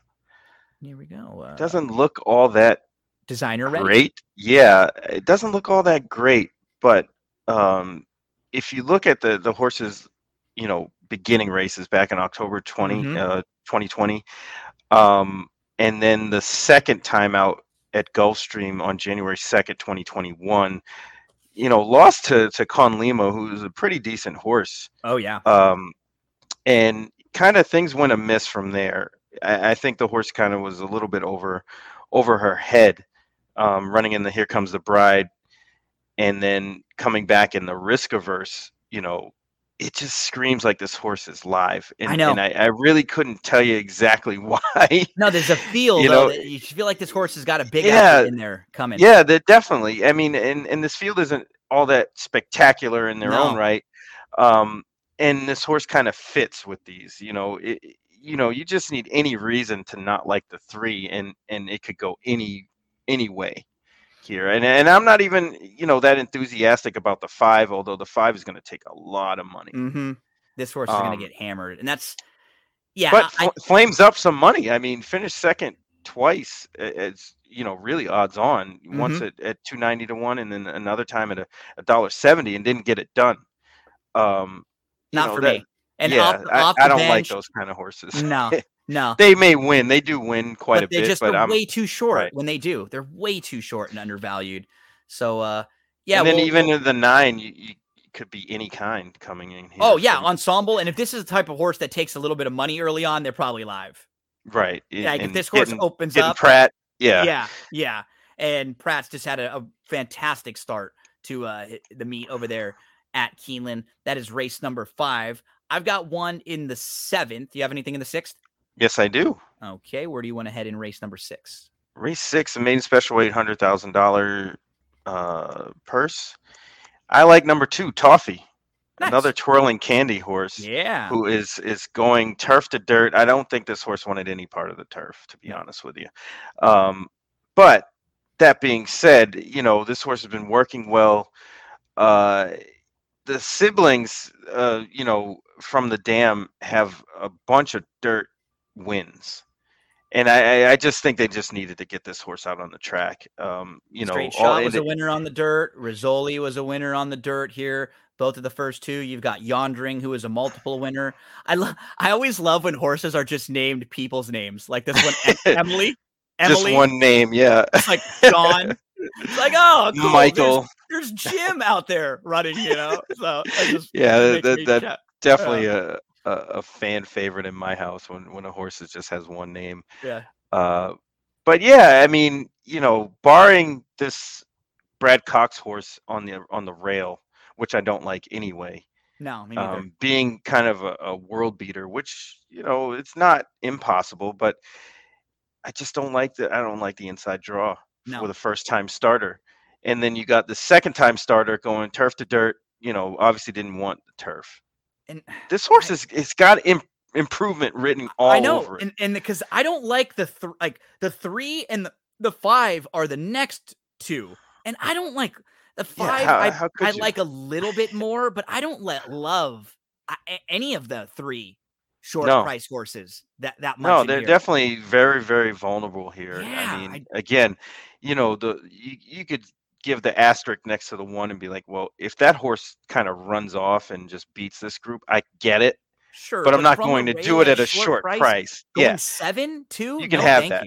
Yeah, Yeah, I'm I'm conceding that in No, this thank you. race. And and Toffee, you know, again, you know, I do this all the time because these are the type of races where you can get an upset and it it, it seems so logical. hmm you know, the two doesn't look impossible here despite the running line. I mean, you look at the running line, it looks horrible. But you factor in everything else, you know, turf to dirt, route to sprint. You know, th- this horse could be live here. This barn's and- a little and- bit and- better with horses second time out too. Like the numbers might not suggest that they're off the wall, but they're just a little they're they're not great first out. So they're always going to be better second and third time out. I like coffee, kind of talking myself into this one a little bit. Yeah, too. you know, this one. is definitely a horse you got to use, especially, you know, I like to play doubles, pick threes too. absolutely. So this is definitely a horse I'm going to use. And, and actually, the the other one that kind of piqued my attention here was the six at a big price. But you know, it's crazy. All these twirling candy babies are in know, this race. They're all popping up. Yeah. This one's the daughter of Princess Mariah, who uh, was a winner. The uh, direct pedigree isn't quite as great, but sneaky. And she seems to have some ability too, because she flashed a little bit in the mornings. Lovely princess. yeah, the the dam for for Toffee uh almost won the the Santa Anita Oaks. yeah, that was uh. Zara, Zara, who or Oak uh, Leaf, the Oak or the- Leaf. yeah, the um, I remember this this filly. Let's take a look at it, Just Zara. missed. that was what's cool is that you know with you so first time out of the box winner third in the Del Mar debutante and then second beating a nose in the oak leaf and then she runs into indian blessing in the breeders cup juvenile Right, there's no chance there. yeah. Yeah. good luck there so um, and also that was synthetic. The yeah synthetic Santa Anita days. oh i know right yeah those are fun funny times to think about toffee 10 to 1 for the sniper only a thousand in your stable duel lineups we'll move along to race number seven i am looking at the eight in here market rumor and i think for market rumor he just makes a lot she this five year old mare just makes a lot of sense so she's only raced I, I mean her whole career when you go through everything she's done she hasn't done a whole lot wrong. She's she just doesn't win as much as you'd like. She's a three-time winner. She's got seven runner-up efforts and she's got one third. But you, you know, you start to dig into what she's done as of late, and it's all pretty good. Like everything she's done on the grass is really nice. Her last four races have all been on the turf. She won in her first turf start. Then she was second, beaten a neck behind the next out winning tuned at Colonial in a stakes race. She came back. She was fourth in a race at Keeneland, a non three allowance. And this race came back incredibly live. The second place finisher was Sweet Melania, who won the Suwannee River next out, a grade three. The third place finisher, Breeze Rider, came out of that race and was in really good form. Went over to Fairgrounds and won a stakes, then won a stakes at Turfway, then won a stakes at Sam Houston, and won another stakes at Turfway Park. Just got really, really good there. Even Good Fight, who was towards the back, came out of that race, won a 20 starter, and then finished second in a stakes race. So I think Market Rumor comes out of some pretty solid races, some pretty sneaky races. I think the turf form overall is really good. Horse was only beaten a neck last time out, was seventh on the inside and moved early, made this three wide move, was legit second, really tried hard. I think there's some upside for this horse on the grass because they've only run on it four times and a little bit of upside second start off the bench. What's nice with these older mares too, Barry, is sometimes you'll see when they go from three to four and then from four to five, they actually get a little bit better. It's around this time. Once they get to like six and seven, then sometimes they get maybe a little bit beyond. But sometimes the mares at like four and five, that's when they really start to peak. I wouldn't be shocked if this mare has a little bit more in in her to take a step forward. Yeah, I, I mean, uh, I'm with you, and I also would like to see this horse on the lead. Yes, Um, you know, a horse there's not much speed here. and- sometimes. yeah, eh, you know, the only other horse that that had some speed back in the, I say back in 2021 is the nine, but I don't Yeah. foresee that horse getting the lead here. I, I think Market Rumor is going to be the controlling speed, which is probably the the best place for that horse to be. Market rumor, the number eight for me at six to one will only cost you five thousand in your stable duel lineup. That is right on par with what you need to stay on your average. Three races more to go on the Keeneland Saturday card. Did you have anything in the seventh? You want to move along? No, the Okay. ninth. The ninth. Okay, I've got one to mention real quick in the eighth, and then we'll get to race number nine. So the eighth race is uh, the Ben Ali, and they will go a mile and an eighth on the main track here. What I thought was cool about this race, I legitimately think you can make a case for almost anyone. Uh, Mighty Heart could be the lone speed in here. And so you can build a case for that one there. Proxy comes into this race in really nice form. Third start off the long layoff was behind Olympiad last time out. He's ready for uh, an even better effort. You've got Dynamic One who comes in second off the long layoff. He should be ready for a better effort. You've got Warrant who just missed in the big cap, and the mile and a quarter was probably just a little bit farther than what he wanted, but he ran a bang up race that day. He's probably the horse to beat in here, third start of his form cycle. Taruf, uh, Tartufo, he might be a little bit cheap in this group, but he hasn't done a whole lot wrong. The horse you mentioned earlier, Cody's Wish, who came back and ran well, he was second behind him, and he just shows up and puts up a good performance. He outran his odds at 24 to 1 when finishing third in a stakes at Turfway. Scalding is sharp. He's won three in a row. I mean, this whole field is in good form.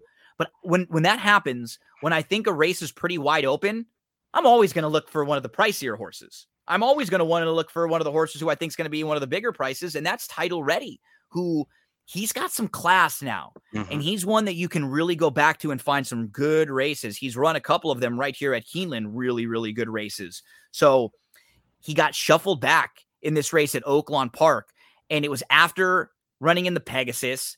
So look at a, a few of his recent races. You know, he's in the Dubai World Cup last year. He's in Dubai. He comes back in November off of a long layoff, and he runs actually really well at Churchill Downs. He finishes third. He's only beaten three quarters of a length behind South Bend and Sonneman. He had a little bit of trouble. He was kind of trapped for a while. Then he shows back up on December the 19th at Oaklawn, and that race is in the slop. And he just kind of gets outrun. He's behind Lone Rock and Thomas Shelby, which are actually some nice horses. We're going to see Thomas Shelby this weekend in the Oaklawn handicap. And uh, Lone Rock is very good and very, very sharp. Pegasus World Cup, he's behind Life is Good and Knicks Go. Just gets completely outrun that day. So they give him a couple months more off. He shows back up in April and he runs pretty well, kind of sneaky with some trouble. This, this horse has got class. He's drawn well towards the outside. He's going to pick some pieces up and he's going to pass some tiring horses here. My only worry is just I don't know if there's enough speed to set up for him because he kind of is like grindy type who needs a little pace. And Mighty Heart could be one that has a pace advantage in here. So I'd probably use Mighty Heart in late exotics, but in stable duel for only 3,000 at 8 to 1, I think Title Ready is a pretty good proposition in here. So I'll use the 8 in race number 8. Eights are wild for me, Yeah, And- I think it's worth noting that Johnny V ends up here right? on Title Ready instead of Mighty Heart. He, he rode Mighty Heart last time, Yep. And which was in December, earlier- but still. Johnny V doesn't ride a whole lot of horses for this barn. And we see him on a couple this weekend too. So that's something to take note as I, I feel like they're live when you have a, a rider. Because Johnny V's, like you said, he's not someone who at this point, he doesn't need to ride eight or 10 races a day. He can No, pick and choose the four or five really live ones. I don't think he'd be getting on this horse unless he felt like this horse had a big opportunity here. Let's get to the final two on the card for Saturday over at Keeneland. Race number Uh, well, nine is Actually, Great- there's one thing before we, we Yeah. move on is Sure. uh, that horse scalding. Um, I saw all three of or the two races at Tampa and one at Gulfstream for this horse. All the last three wins. The horse that finished second in February 11th in that race that he beat Tapsational came back to lose twice at short odds in races that that horse was supposed to win. Yep, here we see um, it right um, here. And I think that the challenger was early enough in the card that there was still a little bit of moisture in the track. And I think this horse likes it wet somewhat or likes moisture in the track. Um, so I am really against scalding tomorrow. and and I was thinking that that horse actually might get bet even below the five to one. Um, but yeah, I, I just didn't want any part of that horse, especially at that that price. So that's it's one of those words that when you say it around girls, they always moisture. They moist. They just don't like that word. It's one of those words that they get like all like squeer. It's like ah, I don't like that word. I don't know why. I've I've found that a few times too, when just having a uh, conversations as we move from the Ben Ali to the Elkhorn. And uh, we got another graded stakes here. This is a grade two going a mile and a half on the turf course, Barry. So, how do you see this long distance race shaping up? Well, you know what? For a long distance race, there's there's quite a bit of speed in here. There is. Yep. And that's that's really what I'm I'm I'm kind of hinging my pick on is is taking advantage of the of the pace scenario. Obviously, you have two Emmys who yep just They're looked spectacular at, at the fairgrounds last time. Just yeah. ran ran them right off their feet. It wasn't even pressured, to be honest. Um, in the comment in the in the forum says loose lead, which you hardly ever see. Yeah. Uh, Channel Maker, another one that, that has speed. I mean, going back to 2020, you see all those those races with the ones, everything just. Yep. Just and then even right in between them, Phantom Currency. Yeah, Yep. Exactly. Uh, I mean, there's there's there's a lot of speed in here. So I ended up uh, landing on the outside horse, number nine, another mystery. Oh, we're on the same one. Yeah. See. Yeah, absolutely. Uh, yeah. I, I, just think this horse has has really good races to go back to. This pace scenario. Just put a line right through the last race, right? Yeah, I'm not no really enthusiastic. Yeah. Chasing two Emmys in a just a, against the the the, the, the pace shape. scenario. Just yeah, yep. just just totally against the race shape, and and had no chance. Um, now you're getting uh, Flavien Prat yep. uh, with a more, you know, advantageous pace scenario, mm-hmm. and and I think this guy can get it done. Completely love. I love this course in this spot because he just makes sense. All his bad races are races where he didn't get the race shape. Right. Like That's if, if they're That's going, the only difference. yeah. He he runs his race, and if they go quick, which it looks like in here they probably should, you, you, you trust him to close. And now you have one of the absolute best jockeys in the world at putting horses in a good spot. Prat always seems to have horses a little bit closer than they should. And I'm not saying this horse is going to be close, but maybe instead of being dead last, he can just be eighth right? Well, you can see he did that actually yeah. when he rode this horse in exactly. August 2021. Ex- he, he actually was a little bit closer to the pace and then ended up drawing off. He was probably way better than that field. But, but he still, just wanted to make sure he didn't get into right. trouble, right? Exactly. And that's that's the kind of heady ride that you're going to get from Prat. Another mystery makes a lot of sense in here. He's six to one on the morning line. It would only cost you five thousand in your stable duel lineup. I think it's a really good spot for him to get that kind of pace so Barry and I are both on the nine in honor of Matt. We had to jump on the same horse at least once or twice today, uh, just uh, for our buddy Matt. Yeah, we're gonna pour out the Mountain Dew in his yeah. in his absence. We gotta pour pour out the Mountain Dew and the tacos for him, right? Yeah. Oh, no tacos. no taco. We can't even mention it. Don't, want to bring. We don't do that. Don't want to bring those up.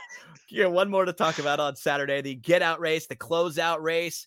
Uh, we got to uh, finish strong on Saturday. We got a first level allowance on the dirt, seven furlongs. The distance, I'm going to go to the way outside and I'm going to go to Legendary Lore, who is 10 to 1 on the morning line. And Legendary Lore comes in from Turfway on the synthetic.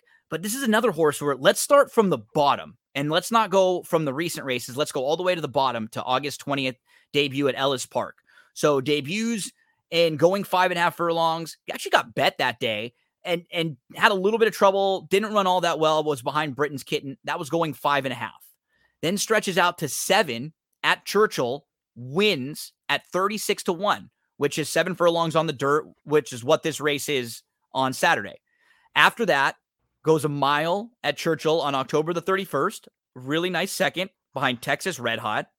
Then on November the 27th, again in the first level allowance, goes a little bit farther, goes a mile and a 16th, has some trouble that day. That was a good race where the runner-up Red Run came out of it to win, and the uh, the winner that day was not a bad one either. So Red Run came out of that race. We saw Red Run who won the uh, won a stakes race over at Sam Houston. And the winner of the race that day, Trademark, is a horse who we've seen in the Sam F. Davis and then was fifth in the Tampa Bay Derby and in the Bluegrass in back-to-back starts. So not a bad horse. Actually split those those fields. And following that race, they go to the synthetic. And the one thing I've noticed too is with synthetic horses and tracks, the Beyers and the times and stuff, they're always going to be slower. So the Beyers are going to be lower. So you see horses that come from synthetic tracks a lot of the times. And if their numbers and figures are a little lower in comparison, don't worry about it. If yeah, you they know get ignored a lot. yeah, because if you know that from a class standpoint, they fit. Like I can stack up where legendary lore has run against good horses and has performed. Like, look at what he did at Turfway on January the 7th. He was third that day, and the winner was Tawny Port. And then Tawny Port was second in the Jeff Ruby Stakes and won the Lexington.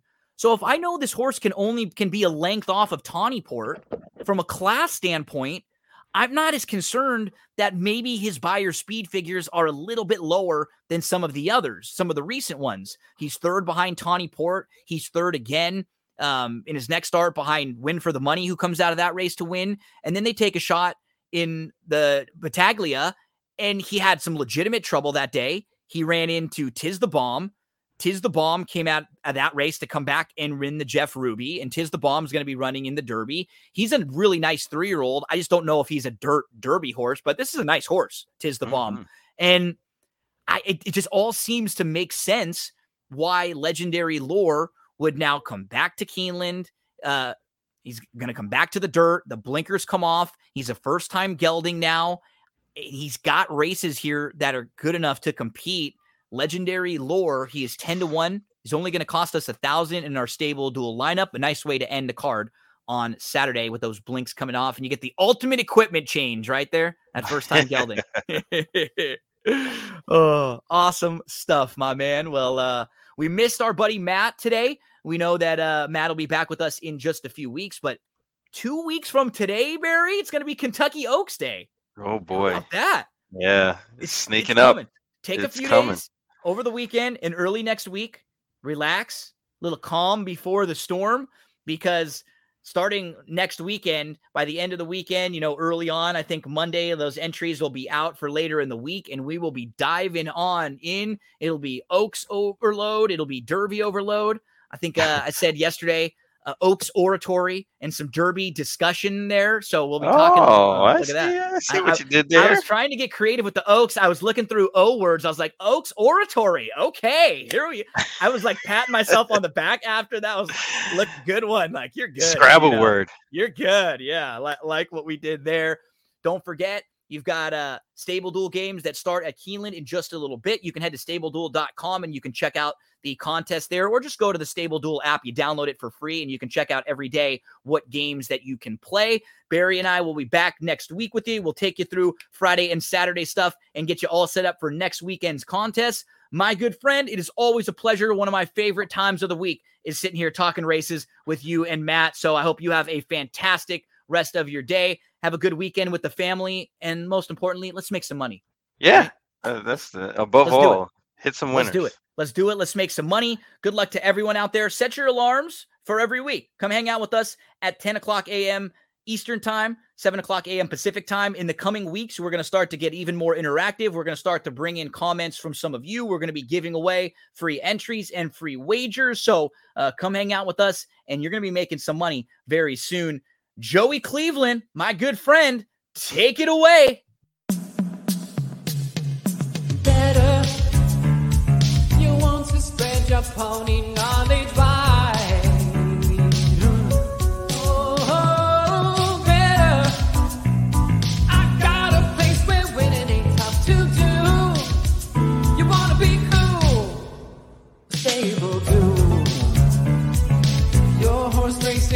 Fantasy comes true.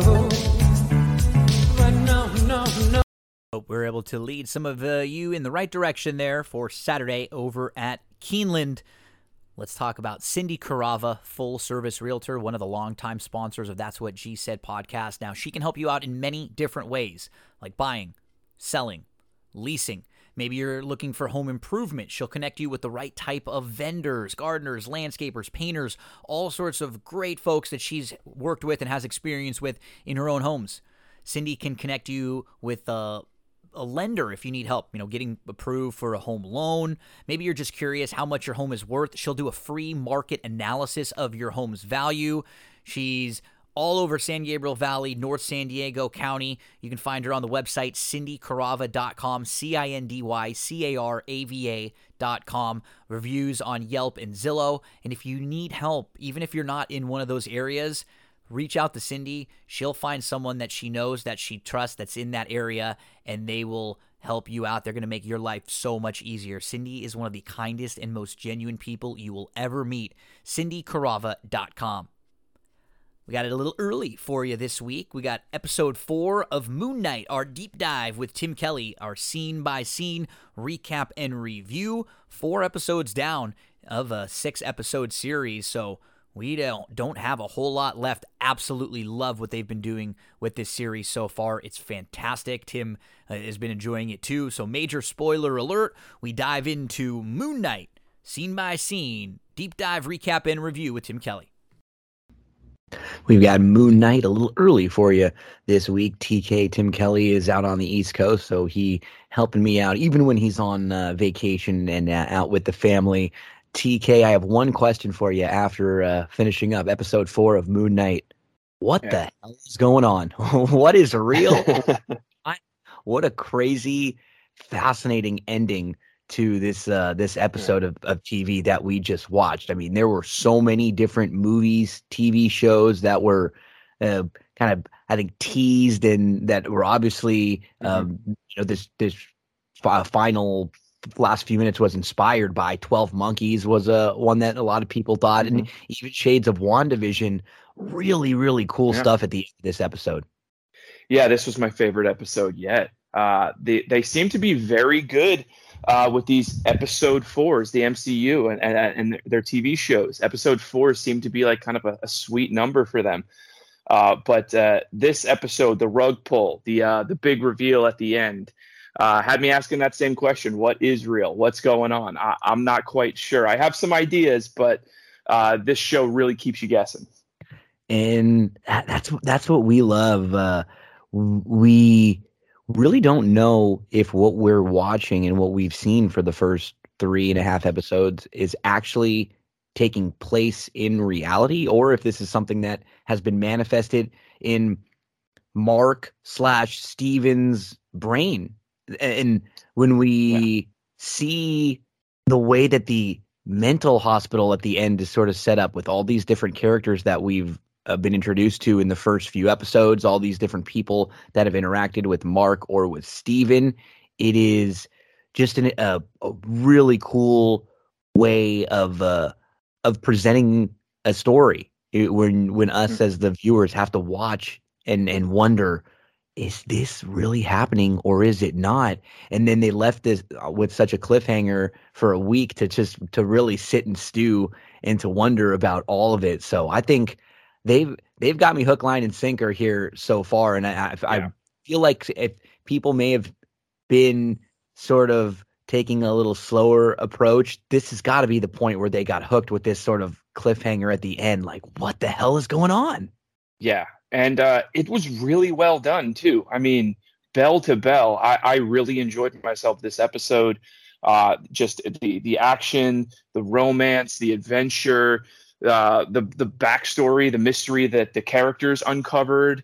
You know, Alexander the Great ties into this story now. Uh, it, it felt like you know the Mummy, National Indiana Treasure, Jones great slash the Indiana Mummy. Indiana Jones, absolutely. Yep. You Yeah. just get all of those vibes. The the Tomb Buster movie Mhm. slash TV show, Yeah. which we're There's your watching. Wanda, Wanda When connection right there. When you just show up in that that scene for a minute after it looks Yeah. like Ste- uh, Steven has been killed and uh, Mark slash Steven has been killed, and it's like, where the hell are we? And then you you get pulled back from the TV, and then that's exactly like, oh, it, it looks like what when uh when they're watching Wanda in West in Westview, you know, right outside of it. It's uh really fascinating, and then how it dives into ancient Egypt. I love Mm. when the MCU will play into real life events. This is something that we've seen many times throughout uh, different characters. They play into that this this particular person may have had powers and may have been some Yeah. sort of uh, major political figure throughout history, major player in starting wars and ending wars, and we saw it with the Eternals and how the uh, the impact that they had throughout history. Hell, we saw kind of it. backfired in that example. Actually, that was probably the the, the, the the atomic bomb. There was one that uh, people uh, they raked uh, Marvel over the coals for that because it was just so tone deaf. But they've done this all the way back till uh, Captain America: The First Avenger. If you think about it, you know, weaving World War II history and the Nazis as as kind of being the, the bad guys, or you know, Hydra as as, sort of like super Nazis in Mhm. this world.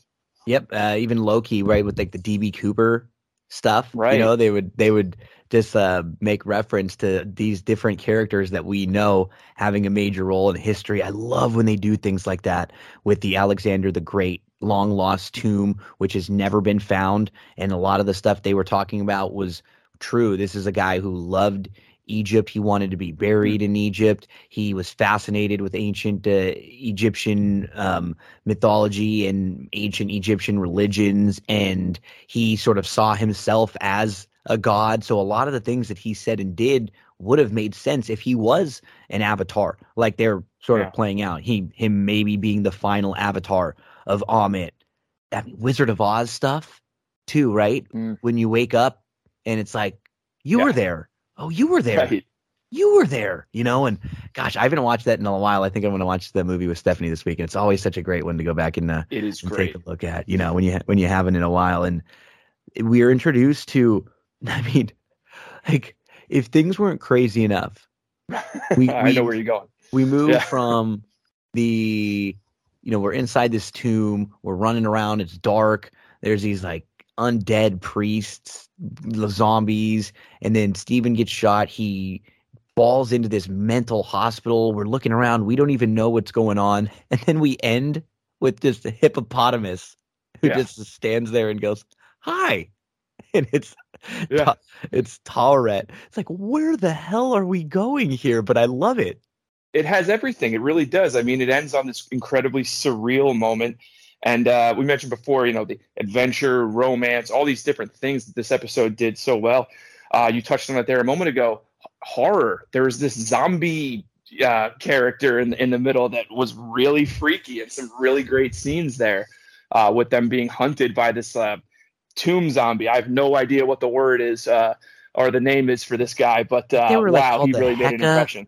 I think they were referred to as like the Hecka, Hecka. priests. We'll we'll get there. Yeah, they, They, were. were hecka scary. yeah, they, they were they were hella scary for sure. They were. And, uh, yeah, they were like these undead ghouls that were like priests that we we were ext- they were extracting organs from some of Harrow's followers that were that were trying to get in there. They're basically like guarding um from anyone that that tries to come in. So cool stuff all over. We went back and forth and and we'll spend a lot of time when we get to the uh, the mental hospital because there are so many weird things going on there. But we're going to ask this question a lot throughout this episode. What is real? Can we trust what we are seeing? We have a lot to digest, so we'll just jump right in to our deep dive and we'll hit on everything as we get into episode 4. We begin with the previously on and then we we opened up Tim with this upside down shot. We've seen this before. Hmm. Was it in uh, I think Black Panther? One of them where we had a complete upside down shot, and it spins around to see Osiris taking the little figurine of of Khonshu. Now that Khonshu has been been placed into, these are called Ushabti, and the, we see these figurines all throughout the tombs where certain gods have been banished and have been been placed for eternity and so it's just a, this moment of of Osiris taking the figure of Khonshu and placing it among the others, and Mm. we get the Marvel MCU intro. And music here is fire music- too. There's yeah, it feels cinematic and uh, just uh, the production on, on this music is, is incredible. Um, uh, I also love that you pointed out the upside down thing here because that, that's a motif they play with a lot throughout this episode and later on uh, they do it again. But uh, I, I think that that is significant in that um, it's the underworld. We're dealing with the underworld and where the where the gods are and Mhm. relative to to you know whatever this world is. Uh, you know what the you know we call Earth Midgard in Norse mythology. I don't know what they call it here, uh, but uh, I love the way that they express that visually. The camera work, the cinematography in this episode is is top notch. So we pick up right where we left off in episode three. They're in the desert, and Layla is trying to get Steven awake. They're being shot at. She's able to hide and avoid capture or murder. And we find out that she's pretty handy with the flare, TK. She busts out these flares a lot throughout the episode. And it's like she must have gone to flare training school. Jeez. I mean, Yeah, she right. just knows she busts these out. She knows how to pop them. She knows when the flames coming. She knows how to use them to jolt someone in the eye. She doesn't ever burn herself with it, and Yeah. it's pretty impressive what she does here. She uses these to sort of uh, uh, distract some of the people, and then when they come back over, she actually uses them as a weapon. And I thought it was pretty funny because you know Steven, she's trying to get him to wake up, and and he he won't. And so she's, oh, screw it, I got to go do this by myself. So she goes over, she takes care of business, like while she's handling this. And we're finding out how just ingenious she is in every situation. She's so capable in any situation Yeah, she's been she's- in. It, you know, She's MacGyver. Yeah, She is. She's almost too capable to where it's uh, you you wonder as an audience member, um, especially once the reveal happens later in the episode, was She's all gifted this or part of a dream? Is Yeah. this is this like a TV show? You know, is this is this imagination stuff here? Like It's a little far too perfect. Yeah, it's almost too perfect for her, you know? it, it, it walks that line really well though because it's it's it to me I didn't really have that thought at the beginning. Until But- after. Yeah, the more I think about it. you it's one of the things where once once we see what we see at the end it makes us go back and think so much and Mhm. and they they, they did set it up so well that you go yeah you're right it could be a little too much for things to just all work out perfectly for her. And i love how steven has sort of come to and he's just standing there watching her like damn Yeah. she's good. You know, and- because the Steven version is such a klutz and he's such he's such he trips over his own you know he's got two left feet. He can barely walk straight but he's really smart and that's the difference between him and Mark. Mark is the one that's more like Layla. They've been through they've been in situations like this together. Mark is much more capable and able to you know fight his way out of situations. Steven might be able to talk his way out or kind of think his way out. And um so he's kind of smiling, nodding at her, and and she's like, "What?" Uh, And uh, she takes a car, and so they're uh, they're in the car headed back to try to find Harrow and uh, the tomb. And Layla looks over and says, uh, "Hey, uh, you know, uh, we're we're gonna need Mark, right?" And and Mark's kind of talking to Steven. Look, she gets it. You know, he shows up in the rear view mirror and he's telling Steven. And Steven says, No. And listen, the thing is, we made a deal. Mark and I made a deal that when he was done with Khonshu, he would disappear with he would disappear for good. Uh, that didn't and you know, so Mark and, and Steven are kind of talking a little bit. Steven's trying to tell Layla, Mark keeps interrupting him. He said that didn't involve getting you getting Layla and us killed, did it? That's not gonna fly with me. Layla's kind of upset. Like, hey, you guys made a deal without talking to me. you know, you didn't ask me if I wanted Mark around. You didn't ask me if I thought I should have a place in this. And I think that's been Layla's issue the entire time. It's one of those mm-hmm. things where sometimes as as men or uh, you know, as partners, fathers, whatever, we think, oh, we're doing what's best for the family. We're doing what's best for us. You know, you kind of have an ego. You want to protect everyone, but in Right. in trying to protect her, you know, they're really keeping her in the dark here. And I'm sure she would have just preferred to to have them be honest with her. Absolutely, and she's proven herself so capable. We've seen that, you know, in, in the moments that uh, we've seen with her so far, uh, that she can hold her own. So uh, maybe there's not that there's there's not really a good reason for him to to be that that Mhm. protective of her. He's I ju- agree. he's just worried about what's going to happen, especially with this, the Khonshu thing. That's that's the real X factor here. That that that Khonshu wants her as the next Avatar is the real protection thing. I mean, there's everything else. Uh, the the the adventure and the, and the danger and all all that. She's she she's proven herself capable there, but Khonshu is an X factor. She she said, "Yeah, so I mean, shouldn't I have been consulted if Mark was going to be disappearing from my life?" And Steven said, "Well, hasn't he already disappeared from your life?" she goes, "Oh, uh, yeah, I mean, uh, she tries to kind of change the subject. I mean, his suit was his best feature, wasn't it?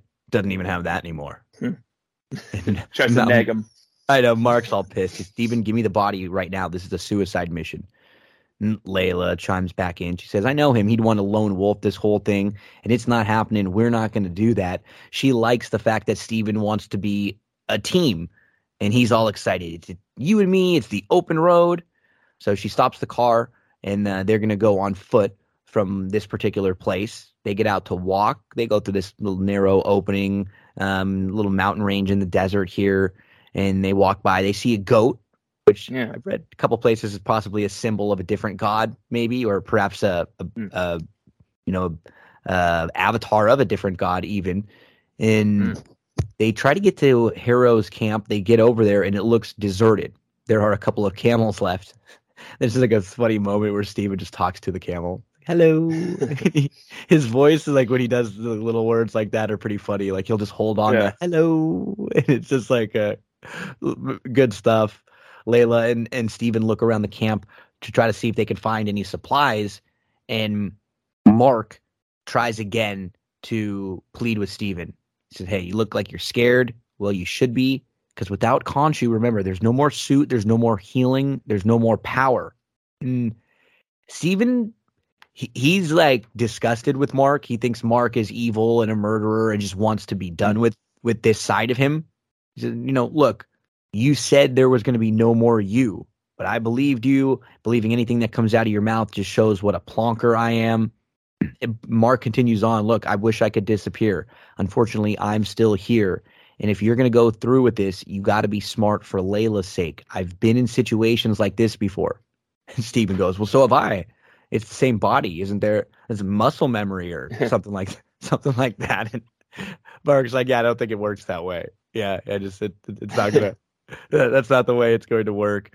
Steven tries to just shrug him off. It just the one thing we we do get here is that Steven doesn't realize I, I mean, he does because he's seen it, but I just don't think he realizes that he's not capable in this situation. That Mark is the much more capable person as the hmm. mercenary, but Steven is much more capable as far as his knowledge of, you know, Egyptian history Right.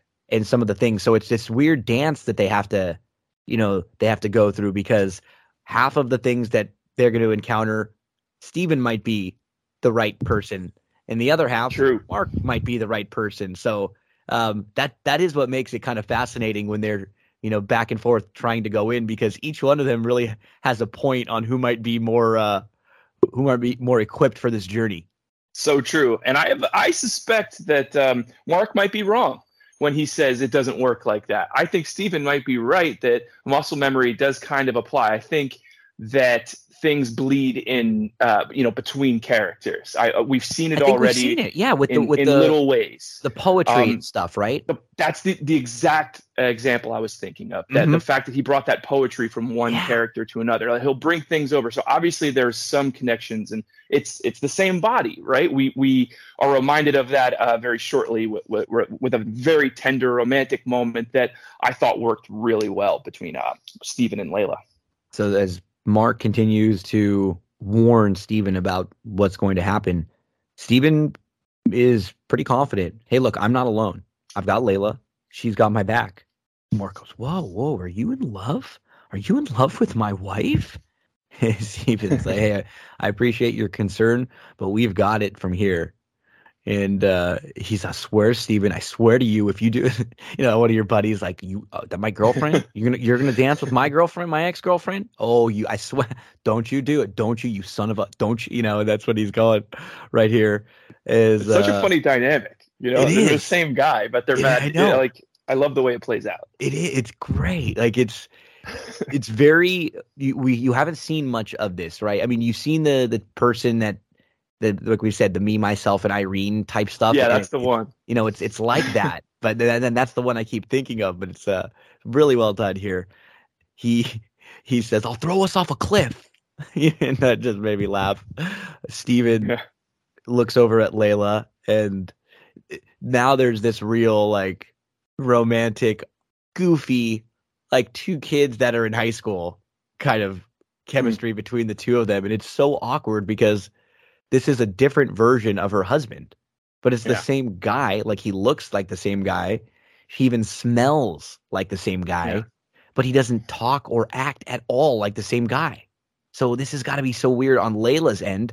For Steven, he's obviously Layla's incredible. I mean, she's good looking, and any like most people would be smitten with her. But Steven's obviously more infatuated with her just based on what we were saying. Like there's more there. He Mhm. can feel something for her beyond the physical stuff and some of the reasons why he's attracted to her. So he's just got this pull towards her. And he uh he as they get ready to go down into the tomb, he looks and says, "I have to say I feel like I've been waiting for this my whole life." And she kind of looks at him and he goes, the, "The adventure, I mean." Mhm. And she smiles. She says, "I know we want what we never had." And as That's They a double are- entendre right there. right, yeah, We want. We never want. had. Yeah. And as they get ready to go down, she kind of leans in and they're right next to each other and she she kind of she smells Steven's scent. And she leans in, she goes, "You, you smell like him." I mean, why wouldn't you, right? And as she leans in to kiss him, Steven stops her. This is like one of those moments where he's such a good dude. He doesn't want to even kiss her without having been completely honest with her about everything. You know, Mhm. he doesn't even want there to be one bit of dishonesty between them. So he he goes, Mark's trying to protect you from Khonshu. It's like, what? Come on, man. I'm all, that's always the point of the movie or a show where I'm like, dude, really, you couldn't wait till just two seconds more. And I guess Yeah, that's right. Th- that shows the exact difference between Mark and Steven because Mhm. Mark went to go tell her the reason why they met initially was because we are finding out that Mark went to go talk to her about her father and what happened and he fell Right. for her he couldn't even tell her he he became so infatuated with her or whatever his uh you know he wanted to have sex with her so bad you know wh- whatever way you want to look at it but but Just at say he same- fell in love. right? Yeah. We can say it that way. But then at the same point mark was a little bit weaker in the moment than Steven was right? Steven was strong enough to tell her hey look Yeah. mark is your guy and he actually was trying to do what's best for you. You know he wasn't being a dick. He wasn't doing anything like that. He just wanted you to genuinely be safe. and she's like what why are you telling me that right now what and i think that was something that when he told her it did kind of change her tune a little bit Yeah. y- you could see that she kind of starts to kiss him. They stop, and he said, "That's why he's been pushing you away. He thinks Khonshu wants you for his avatar, and he won't let that happen. I'm sorry. I just felt like you should know." that was such a huge moment there and and she acknowledges as much later uh, Mm-hmm. but it's like that thing in in tv shows it happens all the time when there's like a contrived um misunderstanding or something and you're just like why doesn't this character just tell the other character what happened? Like take one moment to explain things give some context and resolve things a little bit. But they don't do that because it you know carries on the conflict for the sake of the the, the drama and, and the tv show. This is the moment that completely like flips everything on its head Mhm. gives her that context herself to to understand why mark's been doing everything. It's a it's an explanation you know? He didn't just leave her high and dry. He's protecting her from something like beyond their control. Like there, this isn't just you know dealing with goons, henchmen. Like I was saying before, this is a god that wants to you know meddle in their lives. So it makes sense that he wants to protect her from that, and he, and she's understanding that now. It's going to completely change their dynamic, and we see it immediately with she kisses Steven in this moment. Yeah. Um, and it's great that that these characters they balance each other out. Steven is able to say the thing that Mark isn't Can't. able to say. Uh, Mhm. yeah, and then just like you were saying, like the the the sides of themselves uh, are able to do things that the other side aren't, and uh, ultimately that's going to create a balance. And I think Mark's Mark and Steven's journey on this whole thing is about finding that balance and, and becoming kind of a whole uh, instead of being um, broken, as they kind of alluded to earlier in the series. Layla said, you know, it wasn't Mark's call to make. I don't need protection. I need honesty. And uh, Steven says, yeah, I get that. She even kind of smiles and says, that's more of a you thing, isn't it? Yeah. And he goes, what, being honesty? And he just is so awkward.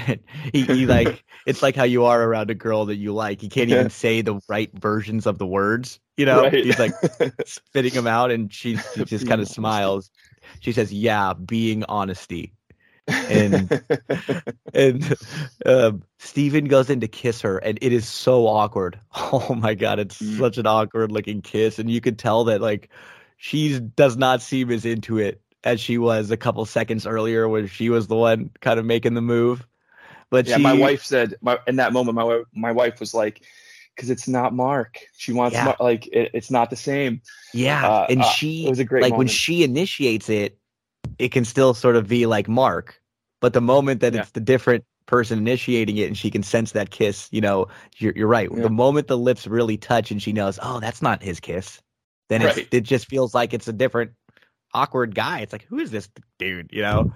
So she, um, I also thought it was funny on one of the recaps I was watching that was, you know, going through when she says right after this, I'm going to go down first. And, and he goes like, uh, oh, okay, yeah, great. You know, like, and she starts to, and it's like, no, buddy, she's not going down there. You know, she's, go, she's going down in the tomb. And, uh, and so she ends up uh, going down.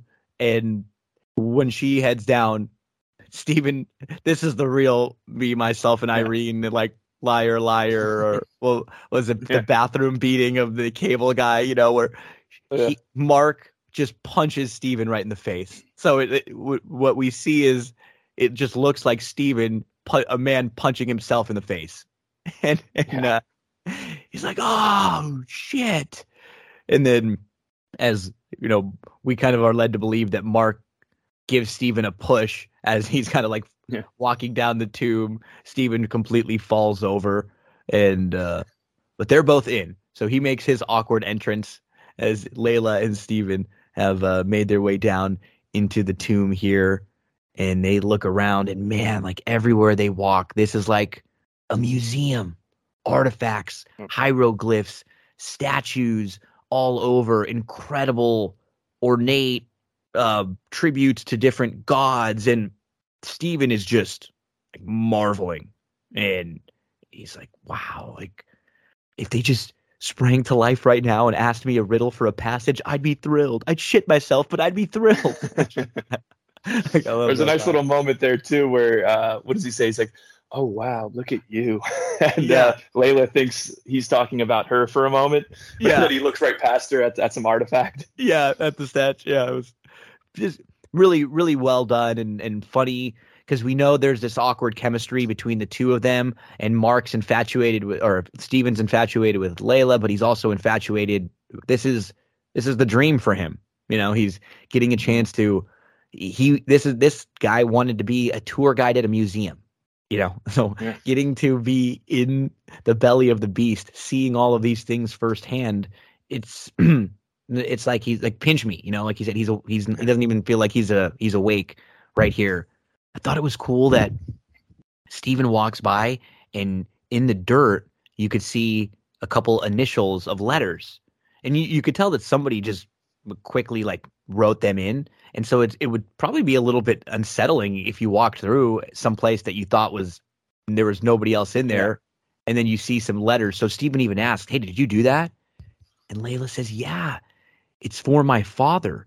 So she like traced her father's initials in the ground, kind of like a tribute. You know, like maybe someone would go and and take the picture of their father with them when when they traveled to a place that their father always wanted to go, or sprinkle a little bit of their parents' ashes somewhere that they loved. It was kind of I kind of got that feel here where it's like, Yeah. hey, my dad would have been overjoyed to be in a place.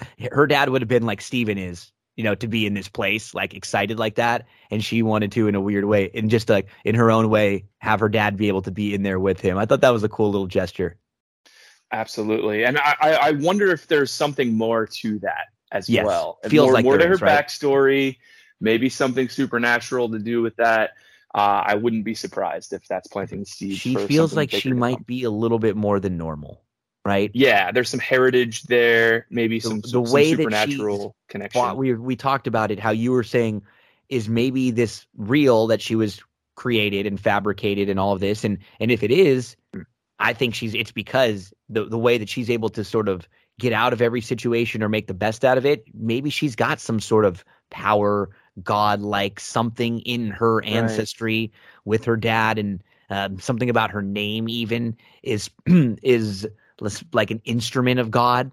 Um, I, I think the way that it was uh, it was Mm. translated with her name, so they may even be kind of giving us some clues with her name, as she said, "Yeah, you know, my father would have loved to be here. He was an archaeologist on a mission, and to him, it was a dream worth dying for, and he did." And uh, Steven says, "I'm sorry," and she says, "It's fine." I bet that he'd be positively beaming, or Steven says to her actually, I bet that he'd be positively beaming right now, seeing you standing in the proof of it. And she kind of smiles and she says, Yeah, I think so. And she looks around and uh, says, Yeah, you know, it's not not such a bad way to go, is it? And Steven, he's so like, he'll say something. He's like, Yeah, let, yeah, let's find out. But then he'll say a line that is like the awkward line after. It's a nice way to die. Yeah. you know, it's just it's like normally you just say, yeah, let's find out. You just follow in, but he's got to say the like, it's Yeah. a good, way to die line, which just kind of makes you chuckle a little bit. That is one of those things you say that sometimes there's the serious moment and Marvel will go for the laugh, but it it, it Yeah. feels pretty it feels pretty authentic with the Steven character. Yeah. You know, it doesn't feel 100%. out of out of place with him. He is this just sort of like awkward, goofy guy who's just trying to you know, make the best of the situation. What's going on here? You know, and he's just got to talk to himself through everything. And so they, yeah, it's rooted in the character and the truth of the moment. So like that Doesn't feel comedy just forced. works. Mhm. Yeah, it yeah, doesn't feel forced. Doesn't feel like it takes you out of it. no, when they've set you up and they've, they've, they have to do a good job of setting it up, right? So we know these characters are more or, or comic and they, they have that kind of uh, sense to them as Layla and Steven find out that it's a maze. She says, it's, it's a maze. And he says, it's amazing. I'm so. I I I watched that back like three or four times. I was like, no, this is that is something I would have said when I was like 15. You know, to the girl, and I would have like given her the elbow, like, hey, hey, Yeah. hey. They would have been like, Gino, no, you did not just say that right now. You know, but it was just good stuff here from Steven. She goes, no. Eh, I do enjoy that at this point, like early on when they get down in the tomb, st- we don't. She doesn't really know too, because like you said, Steven's so infatuated with what's going on, but he's also infatuated with her. So like there'll be these moments where he's staring at something, but then there'll be another moment where he's kind of staring at her, like he looks like he wants to kiss her, and she's like, Yeah. you know, like paying attention to. She's like, dude, we're in this tomb, we've got to figure this stuff out, you know, and he. He's just like a little kid in here. It's funny. It's, he's literally looks like he's at Disneyland. Like he doesn't know which way to go, or like just so uh so excited by everything. So Yeah. she they, they're trying to figure out this maze now. There are six paths. Okay, right, six points. What would they be shooting at? Okay, the whole structure is a symbol. Now Steven is able to see what it is, and he traces it in the dirt. It's the Eye of Horus. So they kind of give us a little exposition here. So the royal symbol, the protection in the afterlife.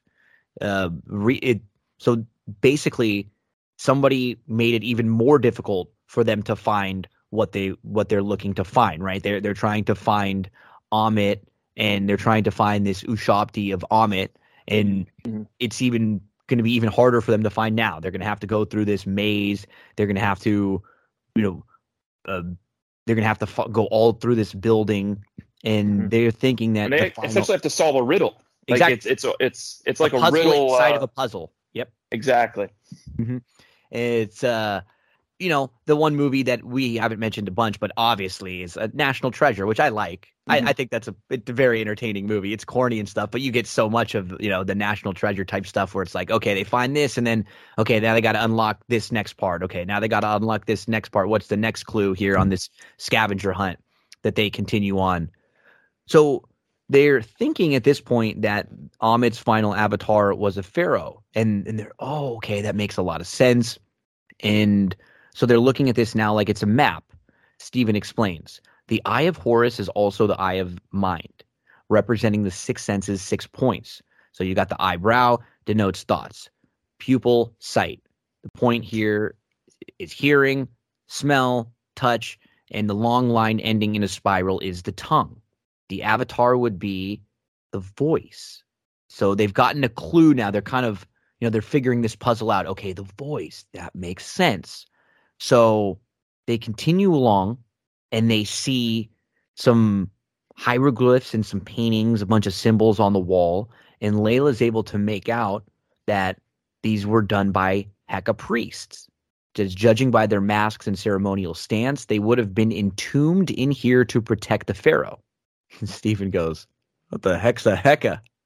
He's just, it's like the core, it's like he's just dropping dad jokes here yeah, know, right, like- left and right. like all throughout. You know, she's so serious. She's in this moment. She's trying to find this thing that like her whole life has been about. Her dad and her whole family have been all about this. And Steven's like flirting, you know, like corny flirting. And she's like, Just okay, bro, look, with puns. we kissed right. earlier. Like there might be some more for us later, but like now let's let's like let's take care of this here, you know. And so um, she um she continues to to inform Steven a little more. They were sorcerers of their time. They've been down here for centuries. These must be some of the unlucky souls who crossed their path. So Steven notices like an operating table, and there's fresh blood on it. So there's this blood shouldn't be fresh. TK, there's something, there's someone around. They notice, oh my God, is that fresh blood? Is that little chunks of meaty bits? And it's like, oh God. And so Layla, I know, uh, just with just saying the meaty bits, right? Yeah. Like saying it, it's like, oh gosh. Uh, Layla is like, hey, we better keep moving. And as they start to to walk out, Steven stops and goes, wait, wait, wait. Um, so like there's lots of bones and blood going that way. So maybe there's another way we could go. You know, like maybe we don't follow the blood and the meaty bits, you, you know, this way. So they look around and there's a little opening kind of in the top area of this room. So he goes, Hey, look, you know, there's an opening up there. And she goes, Yeah, you know, we should check it out. You go. He's like, Me? What? Mhm. Okay, you know, I gotta be I, gotta be the tough guy. So he he he goes up there to uh to look around and to investigate. He walks up and he sees all these, you know, ancient hieroglyphs all over the walls, and he kind of starts to read. I think from one, he says, according to some of the ancient text, Ammit should be bound to an Ushabti, a statue thingy, and says, "Wow, it looks like he a freshly filled canopic jar, snake skins, self regeneration. He's seeing all of these different things for mummification and embalmment and and uh, reincarnation. And and then all of a sudden we hear as he's kind of looking around now he's up on the top of this room sort of in like what would be like an attic-ish area. Kind of looks like he climbed up to this little area and there's some storage up here trying to find a way out. And layla's below him and they hear a loud noise like a gunshot. She goes uh-oh it's harrow hmm. it's you know what are they shooting at? And they're they you know they're they're getting ready to try to move out of there because they can hear noises. And then all of a sudden we hear someone walk into this room. And so Steven hides Layla bends down and crouches down behind this operating table. And it's one of these Heka priests this ghoul. It's an undead priest. And he has just killed one of Harrow's followers. So he brings this corpse in. He like plops this thing on the table. Is the guy still alive? I feel like he's moaning or I think making he's still alive making noises. You can kind of hear that that is what is so creepy Mm. about this whole point is the Brutal. things you hear. Yes. The Because- clicking sounds that this Heka priest is Because making. the, the, the priest doesn't have a tongue. So he clicks Right. Because he has his tongue has been removed. So just only the sound that he can make with his mouth. And you hear like the noises of him like ripping out the insides. And like you said, it sounds like the guy is still alive because you hear like oh like little like moans and like you almost hear like the blood flowing and Mm. stuff. Like you can hear the little like the the body and him just kind of like like car like ripping through a body like an animal would. It was attention to detail that I thought was excellent. Really, really, because what is what is great about this entire episode, and I know mm-hmm. some people don't love things like this, but I I do. I love when we're in a dark place and you can't really see everything because it just feels real. Like this felt like you're in Indiana Jones in the I don't want to see the whole thing lit up. That's not how it would be. Right? I'm Would like, oh, they're less scary. around this bright place and I can see every corner. No, it's when you you hear the little drips of the blood on the floor and you get this was this was Yeah. creepy. Man. Yeah, Like, what's going on in the shadows? Like that's that's scary. They they play with that a little later, mhm. uh, and it's so tremendous the way they do it. Uh, it reminded me of how they they've used the um the sort of uh dissociative identity, like uh, Yeah.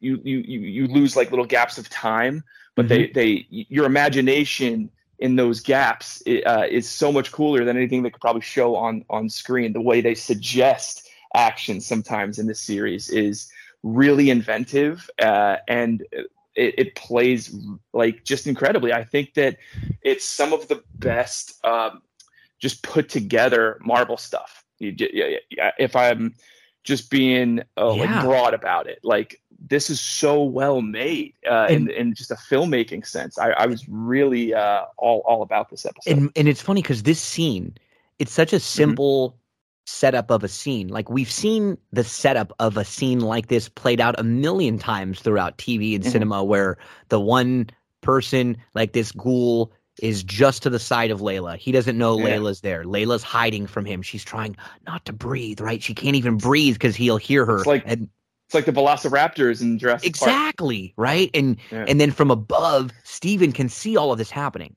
because Yeah. he's standing above. He's got to try to not make a noise also, but he's thinking right there while he's watching, how can I help Layla? How can I maybe get her out of the situation that's that she's in? And. This zombie priest, he's just like rustling through the organs of this of this man, you know?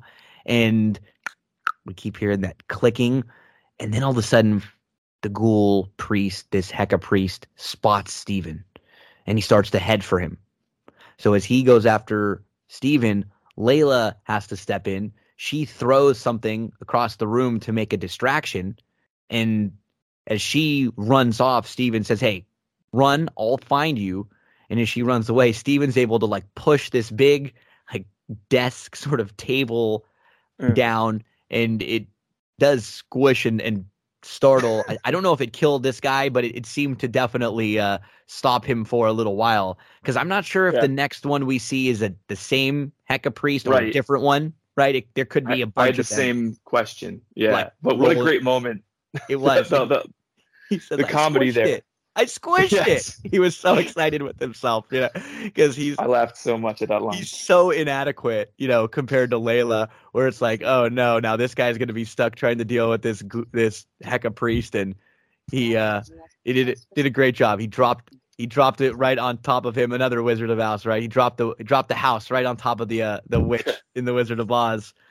So Layla runs off, and as she's running through, remember she's running through this tomb, which is like this dark, like the inside of a mountain, basically, is what what you look like here, where you don't know where Mhm. you're going, and you, she doesn't have a map or she doesn't have a you know, uh, a compass and it, to tell her exactly where to turn right and left and north and south. And so she runs off to a dead end. She almost falls off this huge cliff. She throws another one of her flares down there to see how like deep the drop is, and it's it's pretty damn deep. And then Yeah. she hears that noise behind her, the that clicking sound. She says, Steven? And it's not Steven. And as she climbs around this really thin ledge, she's got to kind of scale this wall. She looks as if she's made it across. And then we hear another slight noise behind her. And this Heka priest, it was a really cool kind of like jump out moment. We don't get too Yeah. many of those in the MCU, you know?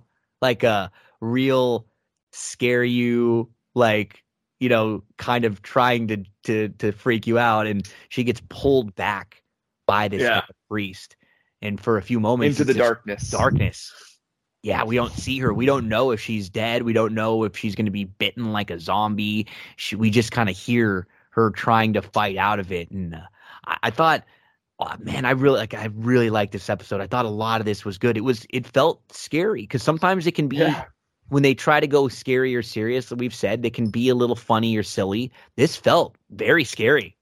Yeah, they pulled it off. I mean, uh, the way that, like, just this shot here, this one shot where they're pushing in on her, uh, the the priest grabs her from the back and pulls her into the dark abyss, and then we linger. That the shot doesn't cut; it continues to push inward towards her, and we don't know what's going to happen. She she kind of escapes the darkness for a moment, so we get like a secondary jump scare. Yeah, we we, we it, it uh it goes on beyond just that one jump scare. It, it, it's not just a um, a gimmick. You know, they really thought this thing through and orchestrated something special for us. So this moment uh, stood out to me, and this moment, this episode was filled with those moments. Uh, I always go back to it. Like, what were those memorable uh, moments? What were those money shots? This was one of them. I mean, this this could have been on the big screen, uh, and I I'm so Yeah. so glad that they really put the time uh, and effort into this series because you know, as I've been saying, some of some of these MCU series they've been faltering, and I, they really needed to do a good project that was just solid prestige quality um, that was real that's really unassailable and th- this series so far has done that uh, better than i think any mcu tv uh, property so far Yeah, the moment this episode alone, there are like four or five things that you think about that you're gonna rem- that you're gonna remember. The, the the punching himself in the face part, Yeah. you know, that's a little thing, and just some of the goofy uh comedy between the two of them, and then obviously when we get to the mental hospital in a little bit, and just like the Mhm. feeling when you get in there, the walking around, the finding Alexander the Great's tomb. There's just a lot of cool, rich, rich stuff in here.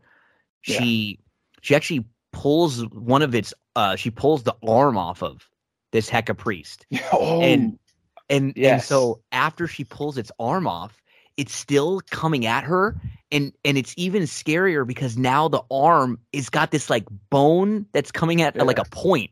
It's a almost like, compound fracture yeah, using to stab at her with it's like she's so stabbing at cool. her with the end of this this broken bone and she's doing everything that she can it's like the sharp remnants of the arm she ends Yeah. up using the flare again and busts it right Mhm. in the face man she's craft she's crafty with these flares and Yeah. she ends up uh winning the battle and I love that after she does, she just sits there and she just lets out this scream. She just bellows like ah, which I mean, Primal. yeah, it was. It is this primal, great scream, and you you feel it from her. she's You really, she's like at her lowest point at that point she like just barely survived she's given everything to to stay alive at that moment and then what is she met with an arthur harrow yeah. She she turns over and she just sees him, but then then they cut. They go back to Steven for a few minutes. We're Mhm. gonna pick back up with Layla and Harrow in a bit.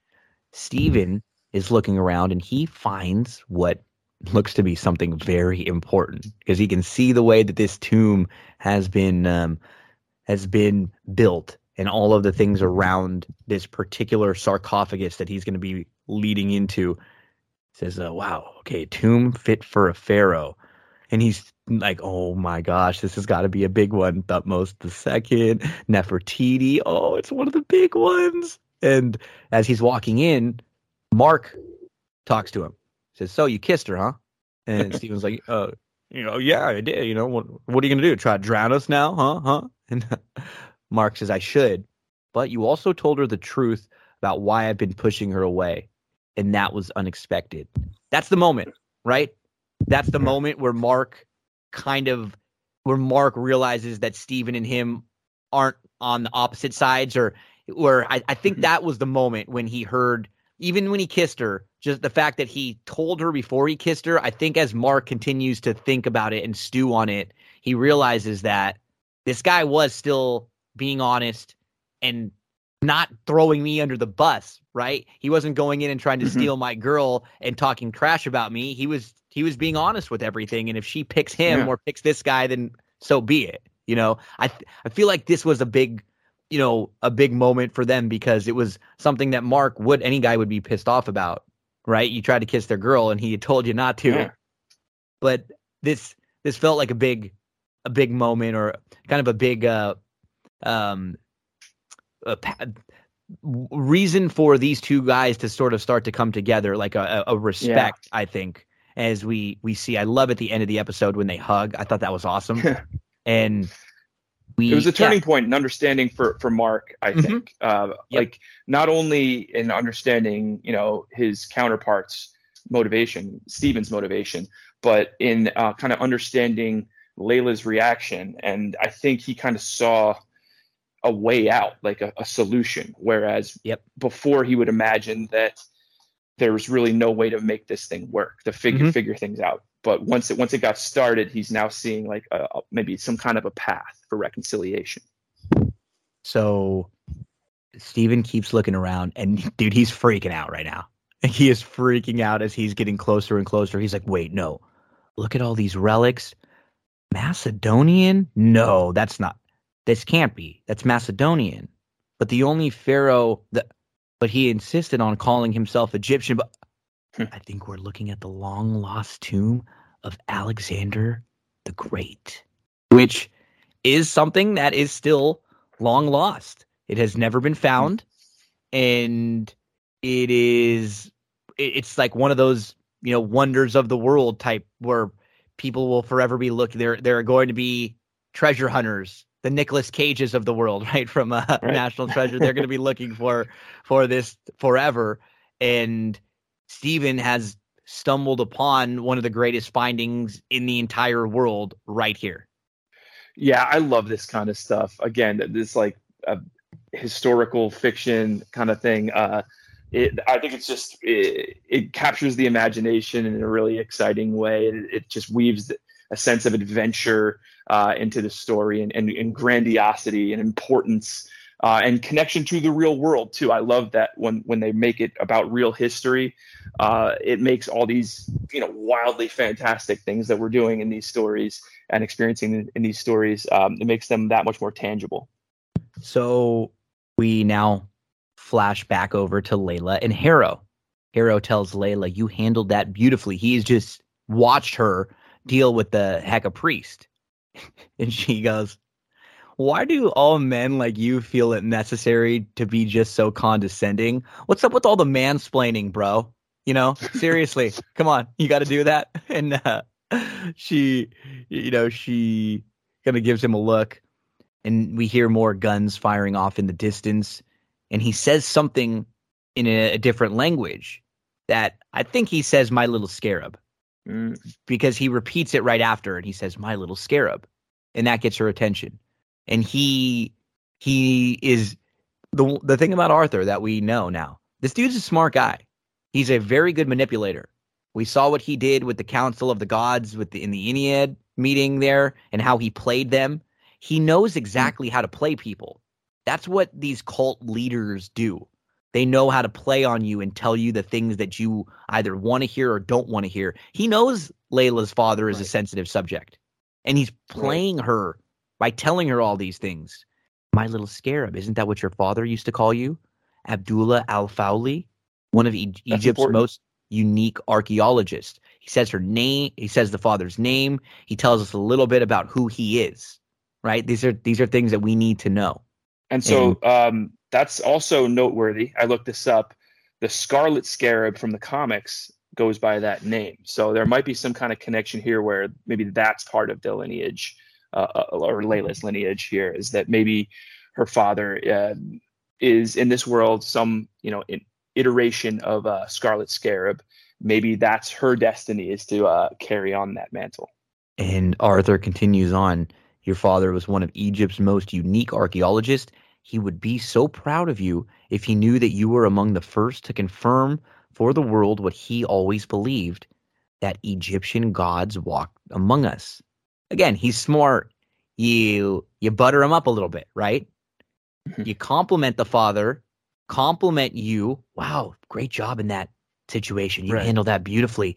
Hey, my little scarab. You know, a name that your dad would call you. Your dad was one of the most unique archaeologists. So he's not saying anything quite yet too bad. He's he's pumping her up a little bit. He even goes Yeah. on. These are the scales. They achieve their judgment by revealing to me moments of sin and pain. And your husband, he is in agony, more pain than anyone could bear, but he still hasn't told you the truth. And I mean, think about where Layla is got to be uh, like mentally right here. She almost died. Right. She first off, she's Yeah. in this place where it's like all of her life's work has come together now, and she's finally Mhm. made it into this place. Then she's in this place where all she can possibly be thinking about is her father and the death of her father. And now Harrow, it, there's pl- not even discussing all the stuff that's going on with Steven and Mark and all the emotions that she is Right. going on with them and who is there and what. And now this guy, Harrow, is going to tell her right now that Mark, that her husband basically killed her father. Like, Yeah, she's just wearing a lot right now. It's turning her world uh, uh, upside down, and she's at that most vulnerable moment, right? Like she just did that primal scream, almost died. She's got like almost nothing left to give in that moment, and then he just comes in, and so she's going to be so sus- susceptible to anything that he says, and he's using the truth, uh, you know, maybe his own bended version of the truth, uh, to manipulate her and to get a reaction out of her here. Um, but uh, it- uh, just a, a great scene. I love it. I love the way it affects uh, us as the audience too, because there's just a little part of us that wants to believe him or questions things because of what he's saying too, because he's using the truth. We're in her shoes in a way because we we don't know the truth about that backstory. Yeah. He knows more than us at this Mhm. point. and we also know that uh, Mark and Steven uh, are not reliable characters in that they are, you know, they're disso- they have a dissociative identity thing. They're they're not seeing reality for what it is. So even if they're they don't mean harm, they might be, you know, operating on a completely different uh, like reality level, like like something that's not real. They're not Mhm. they might not be experiencing real reality. So you know, there's a part of me as an audience member that goes, uh, maybe maybe Mark and Steven are bad. Like like maybe uh, you know Harrow is right here, and he's actually on the side of good, and he's going to show us now that you know um, Mark has been under the spell of Khonshu all this time, and that he's not seeing things clearly, and then that's going to be the whole role reversal twist. Um, you know, I don't think they're going that way, but they're planting those seeds in just the right ways to make you question things, and they do that in so many different ways. So we get back to Steven and Mark. They're at Alexander the Great sarcophagus. And uh, he said, Everything is screaming inside me not to open this. But Mark tells him, You want Harrow to get to Ammit first? All right. So Steven opens and he's looking around. Where's the you thee? Okay. So he thinks about it. Okay. So if you're going to hide this for all eternity, you'd probably put it in a place where the average looter wouldn't think to look. So Mark asks him, Okay, what do you think? Steven kind of talks it out. Okay, hmm. Alexander was the voice of Ammit. I'm going to try something here. And he rips off the covering on the face of the mummy. And then he breaks open the mouth. And he's, as he's doing it, he's sorry, oh, sorry, God, so sorry, sorry, Mr. Great. He calls him Sorry, Mr. Great. Mr. Great, which just Yeah. got me.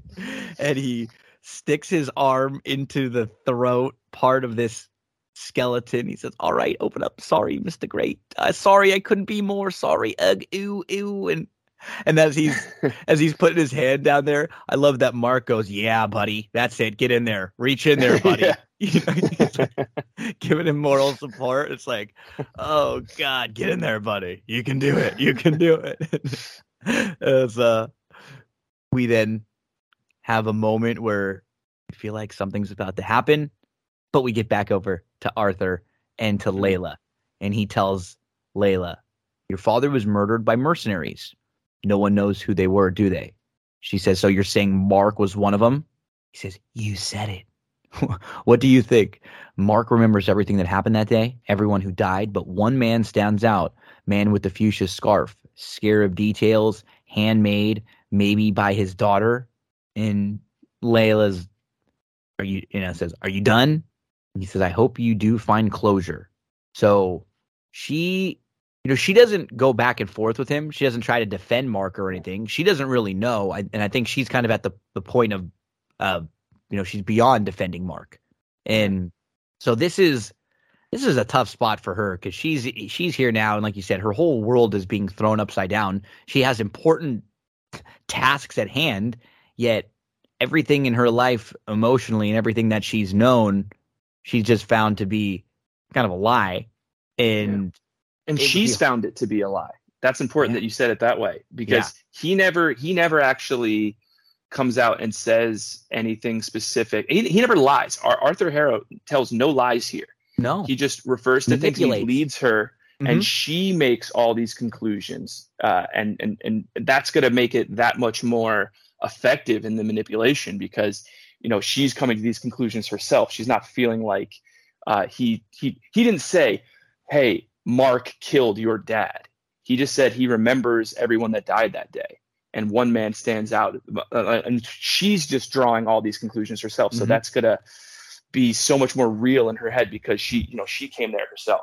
Yep, he's just trying to divide, and she Mhm. she he just kind of throws it out there, and she she lets the the rest happen. She she puts the clues together, Mhm. and one of Arthur's men comes and says, "Sir, we found another way," and we flash back over to Steven. He has now found the Ushabti of Ammit, and he celebrates as Layla kind of walks in slowly and he's pumped. He's happy. He's celebrating. He's like, Layla, look, we won. And the Ushabti goes Yeah. to us. I had to go digging down old Alexander the Great's gullet, but I found it. And she's walking up all slowly. She doesn't say anything. She's not excited. She's not happy. There's obviously something wrong. He goes, Hey, can you you hear me, love? Uh, are you all right, love? She's furious.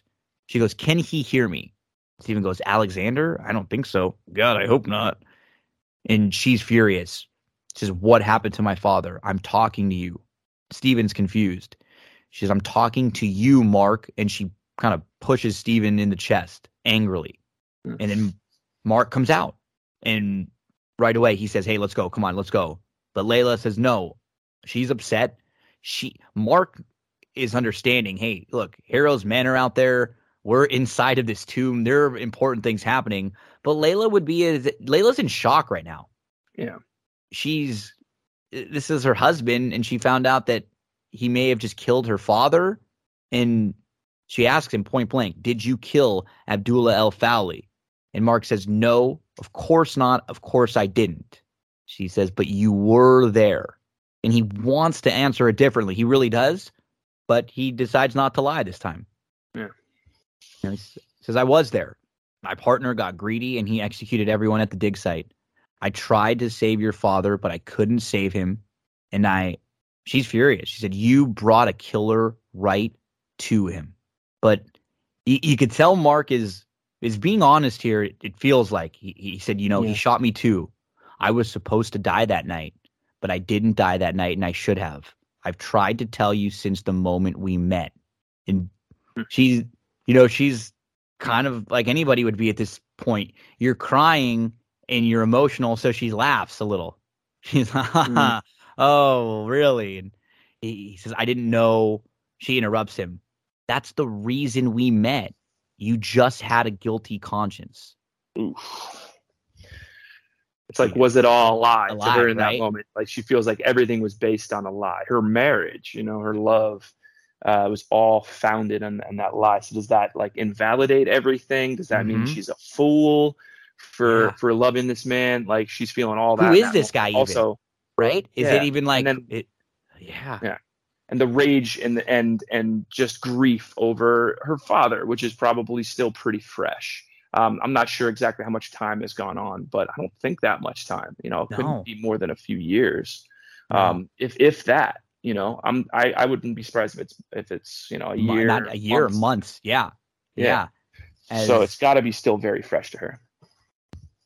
we they they continue to try to find another way out, and Mark is now surrounded by Arthur and his followers, and they've all got guns as they're standing right around the area of Alexander the Great sarcophagus, and Arthur has found his way following the golden scarab. So he tells Mark, the rest is silence. I remember the first morning I woke up knowing that Khonshu was gone. The quiet was liberating. You're a free man now. And of course, with that freedom comes choice. And right now, you have a very important decision to make. Mark sees the people all around with guns pointed at him, and he tries to fight them off. That this is the moment where he has to make the decision.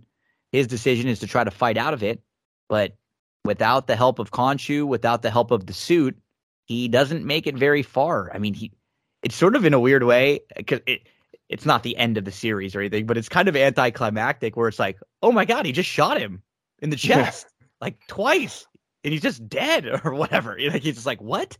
Oh my gosh! As uh, Arthur just plucks him a couple times, and after getting shot, Mark Mhm. falls backwards into the Mhm. water as Arthur says, I can't save anyone who won't save themselves, a line that he's repeated a few times throughout the series.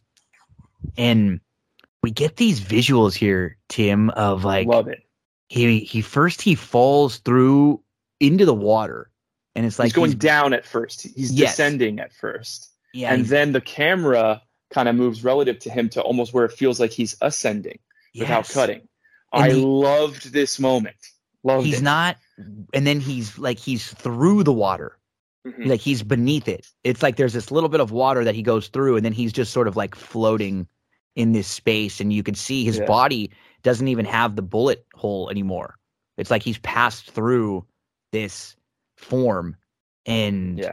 going to a different plane. It it really truly captures the sense that he's traversing, you know, planes of existence, Mhm. uh, going to the afterlife. So it feels like he's ascending and descending at the same time in this really trippy, surreal kind of a way, and uh, very much you know evokes the the imagery of you know the uh, Egyptian stuff. The uh, what is it? The the field of reeds. I think he has to Yeah, pass yeah, they- and, and go go to hell. Uh, H E L hell. I couldn't really put my finger on it until now, but there's definitely some good place vibes. You know, Mm. when they go Yeah. from this into this little like mental hospital that we see next. But before we Sure. get there, we are inside of Tomb Buster. We are Right. we are in this scene of this movie. And it's I mean, it's basically like, you know, it's Tomb Raider slash Indiana Jones slash like something you'd see in Jumanji, you know? It, it like that Mhm. that's where you, you are right now. And Rosser is this little young kid and we have Dr. Steven Grant, who's basically like the Indiana Jones type character. I mean, this is a straight Indiana Jones ripoff. You can even mm-hmm. hear like the the music sort of sounds like it's straight out of Indy. And it is un- unbelievable how we go from like following Steven and now all of a sudden like I remember when this happened. It's it's like one of those parts when you're watching a show or a movie and you're like, did they put the wrong thing in here? right. You're like, it's so some, jarring. did, did somebody put like the wrong part? Was this something that was supposed to be in like a different movie or show? Did they did they label it wrong? You know, it's like Yeah. you, you you don't even know where you are. It's And- four by three. We do an Yeah. aspect ratio change. Uh, so uh, immediately I'm thinking WandaVision. You know, uh, Mhm. I, I love that little connection there. It's not meant to really connect uh, in a, in a literal sense, but it, it's doing the same thing. You know, with, with the with the form. These two are in this scary jungle. It's basically you know, the Indiana Jones character and his his uh his right hand man, and in Rosser, the the last lines that we hear from them is the Rosser says, "No, but I'm just a lad trying to do my best. You're Doctor Steven Grant," and Yeah.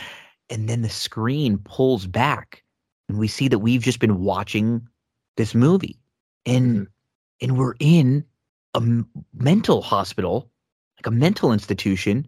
There's white all over the place, and we start to see people one by one that were different characters in the episodes we've seen that Steven and Mark have interacted with in their lives. The first person that we see is a guy calling bingo numbers, and it was the the street performer Crawley, Mhm. the guy who Yeah. was painted in all the gold that Steven would come and talk to outside the museum.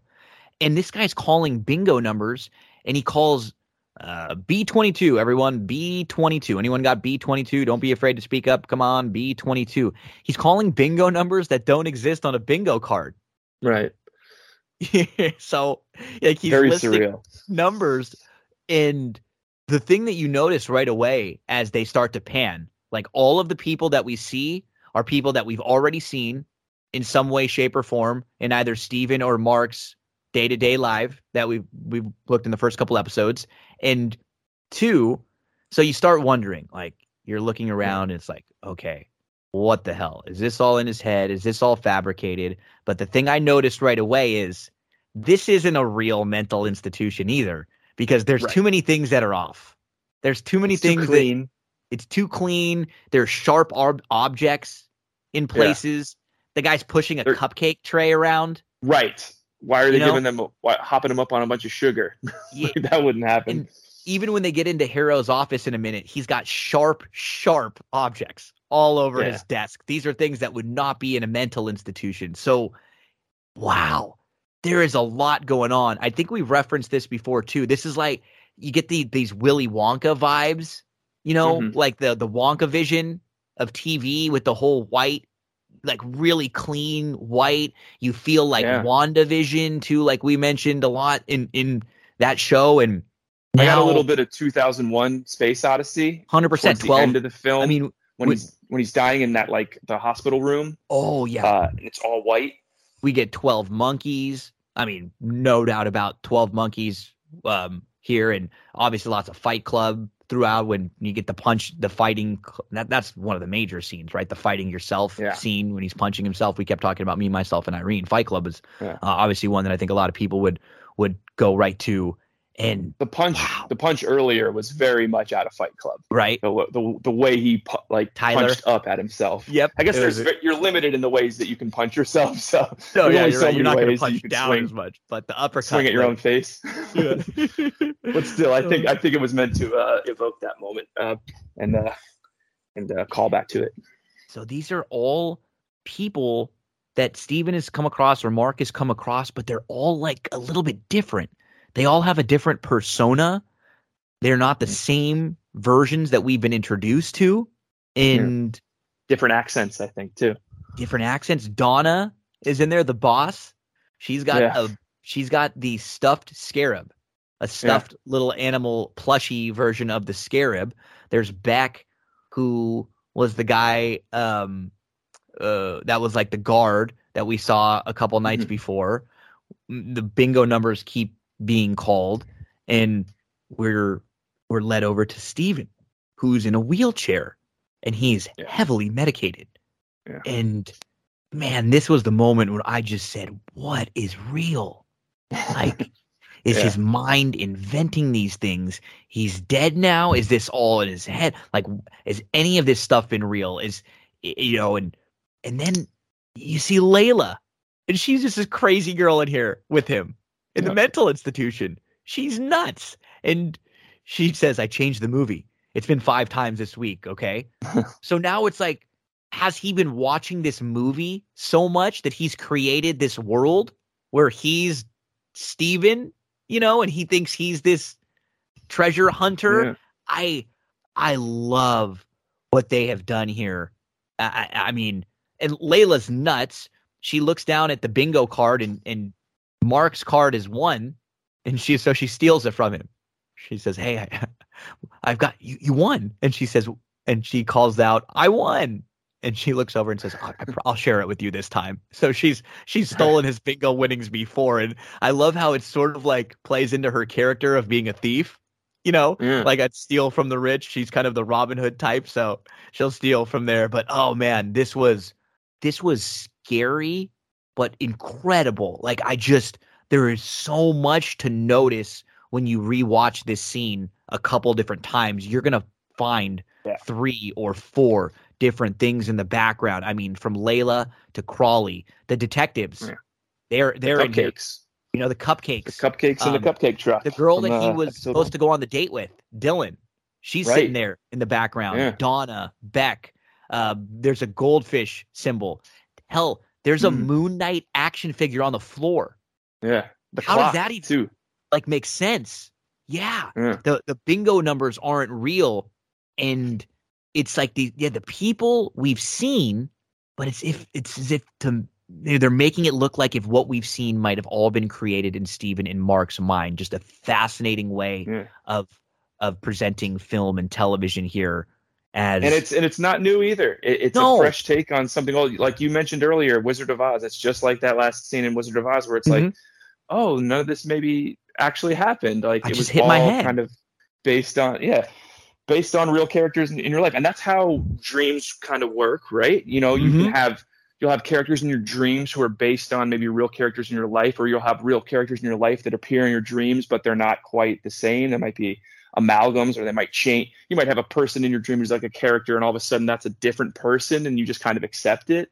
Uh, d- dreams are weird like that you know reality is is weird and our our, our, our perspectives and uh, perceptions are uh, very contextual. I think arthur touches on that uh, very shortly here.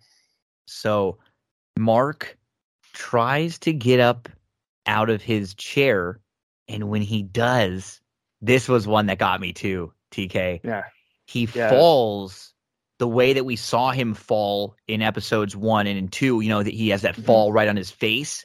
yeah And and he his looks down. strained It was because he was restrained to the wheelchair that he was in. just like And- his bed Yeah. And so now episodes. I'm going, oh my gosh, is all of this in his head? Was like the restraint on the bed not even there? Did he never really fall over in the Alps on his face when he woke up? Was that all made up in his mind? And they're doing, oh, they did such a great job just making the wheels spin in my head here. Mhm. You know, one of the detectives is in, uh is a nurse in the hospital and he's he helps Steven up after he's on the floor and that's Yeah. just when you we see on the floor what looks like a Moon Knight action figure. And uh, they then go into the office of, I guess, a doctor, probably one of the higher ups here at the uh, the mental hospital, and it's Arthur Harrow. And he's talking to Steven. He says, I know you're having a great deal of difficulty being able to differentiate what's real and what's in your head. Now, I said, Steven, this is Mark. In the mental hospital, this is Mark. Because right Arthur actually mentions Steven in a moment. But Mhm. before he tells Mark, I hope you don't mind, but I took the liberty of borrowing the film that you brought. It was funny to see that my old VHS player still worked. How many times would you say you've seen that movie approximately? So he's got the the the cover of the movie Tomb Buster on his desk, and he's asking Steven about it. Or- I keep saying Steven. Hmm. He's asking Mark about it. right He says, I like the villain. No tree can ascend to the light of heaven if it doesn't descend to the depths of hell. That's a good line. The plot makes a real meal out of a lunar god. Hmm. And didn't you say that one worked for you? So as Arthur's talking, Steven's like, he's looking around. I keep saying Steven. It's Mark. Mark keeps looking around. And uh Mark's looking around and he's he's obviously heavily drugged.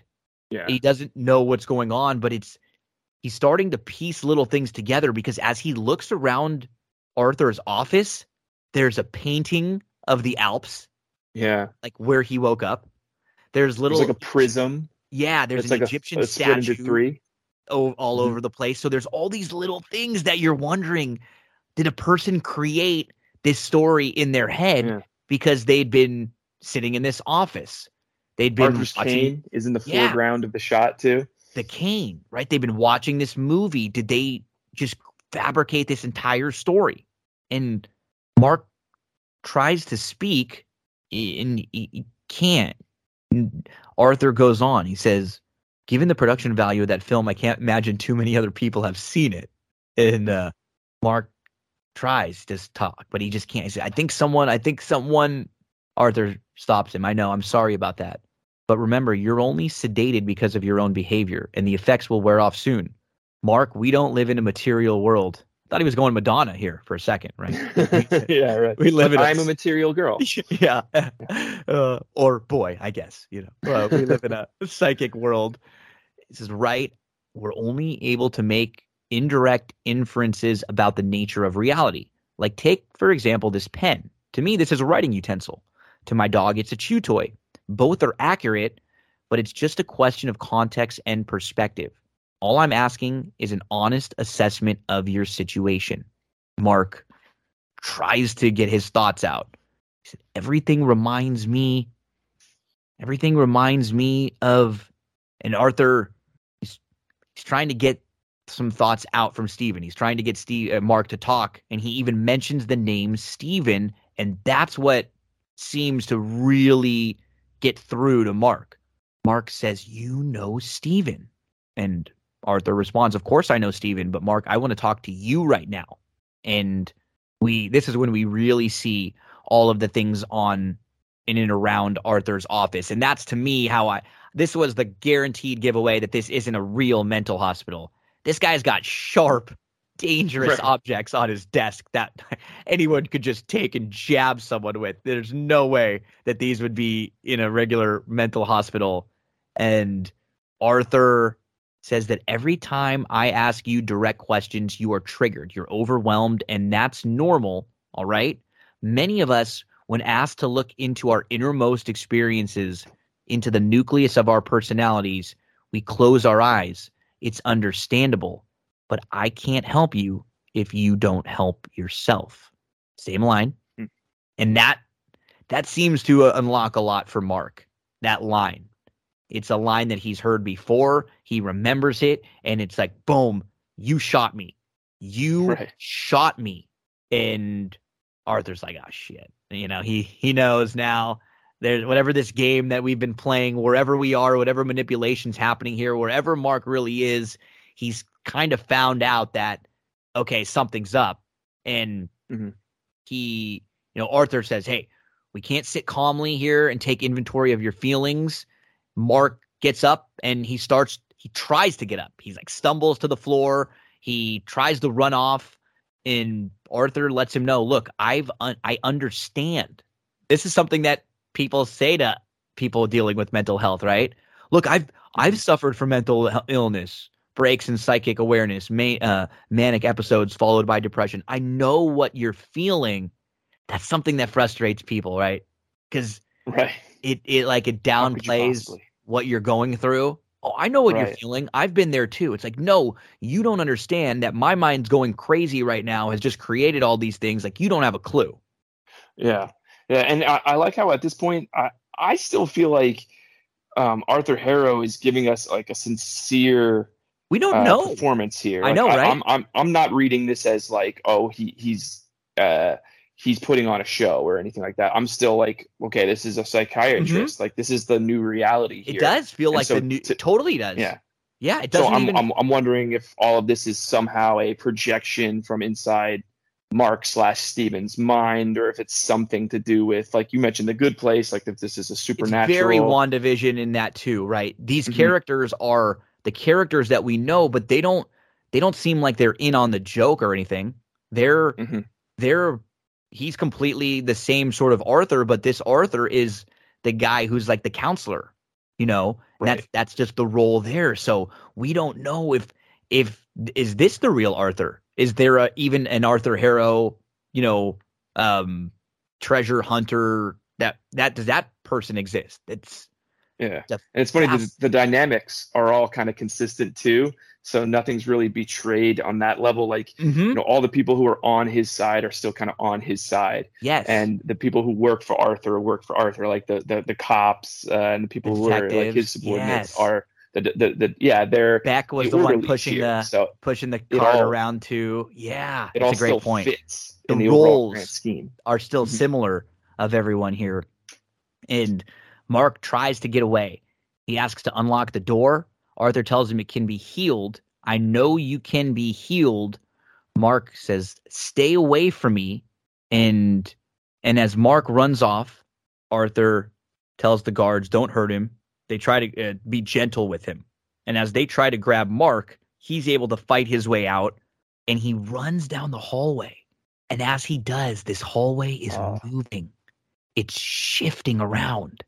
Yeah. And uh, I mean, it's really creepy looking the way it, like out of Inception a little bit. yeah, it is. Another- it is. It's Uh, you know, that's another um, reference to like dreams in the dream world. you know this maze that you're trying to run through that kind of it moves as as you do just just terrifying. And he runs into a room and inside of this room there's a sarcophagus and there's someone in the sarcophagus banging let me out let me out please let me out which is just terrifying to think in itself right. like it's like the, the being buried alive is just god awfully terrifying. And in the sarcophagus he goes and opens it up. It's Steven. They're both now in their human form, and for the first time, they actually embrace, they hug, and they're Mm. happy to see each other. I thought this was a really cool moment because they don't know what's going on. There's no idea what is real, what's not. They're running around. Things in front of them are shape shifting. You don't know who you're talking to. They feel like they're all drugged out. And then at the very least, you've got the part of you that used to make you crazy now makes you comfortable. Like it's this Yeah. Steven and Mark is this like, oh, okay, it's you. Okay, we're good. It's Yeah, really funny how share- it flipped, right? It- Yeah, it's it's it's it's kind of awesome. They're they're they're sharing the same physical space for the first time ever, and then that gives them an opportunity to uh, to not be at odds with one each other. They're not fight. They're not fighting uh, over the body. You know, they have their own bodies, and then so they can just be together and they can be essentially whole uh, and unbroken right now. Um, so it's it's it's a huge first for these characters, and it's also another layer of the the mind fuck here because it's like okay how? Like how are they together? Like it must be uh an illusion or something supernatural. This must be afterlife or some type of a dream or something like that. Like this isn't base reality. It can't be if they're both together. Or. Or it's you know we, we there's always been two and uh, that that seems that seems more far-fetched that there would have always been two and then that this is somehow um the real i don't know I, that doesn't make sense to me No, but, no, uh, but it's uh, that's what's great is that there isn't. I mean, there's a few different things that this could be Mhm. as they talk to each other. What's the last thing that you remember? right And Steven says, "Harrow shot us," and Mark is so excited that they're on the same page, that they have like a similar memory that that okay, what we went through was real, and that this Mhm. can't possibly be real you know, because we both have these same memories. And that's, I, I think, where they're going. Like you said, this has to be like this an afterlife. The one one of the things we know about Khonshu is that in the comics, Khonshu resurrected Moon Knight many times. That was one of his powers as a god that he could bring people back from the dead. And so maybe that's where we're going. We also had a line in episode three when Khonshu said, When the gods trap me, tell Mark to set me free. He told Steven that. So that we're led to believe that this is something that you can, that's has happened before, or there's a way out of it. And I, I love this moment Mhm. with Steven and with Mark coming together. They're excited. They're on the same page. Mark opens the door and they're off trying to find their next move. Okay, come on, here we go. Follow me. And they go past a nearby room and there's another sarcophagus making Yeah. noise like there's someone in there. like I a wonder, third personality yeah, and and that's people are saying the the Jake Lockley character, perhaps. Um, I wonder why they didn't Mm-hmm. Go in and open it up.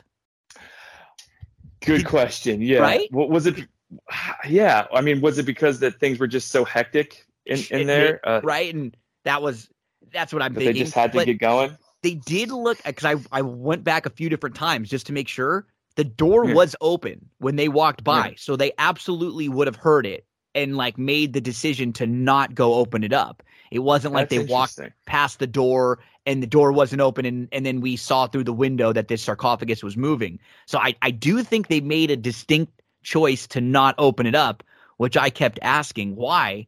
But um I mean if we if we got Steven in one sarcophagus, there's probably a different a different uh personality in another one, right?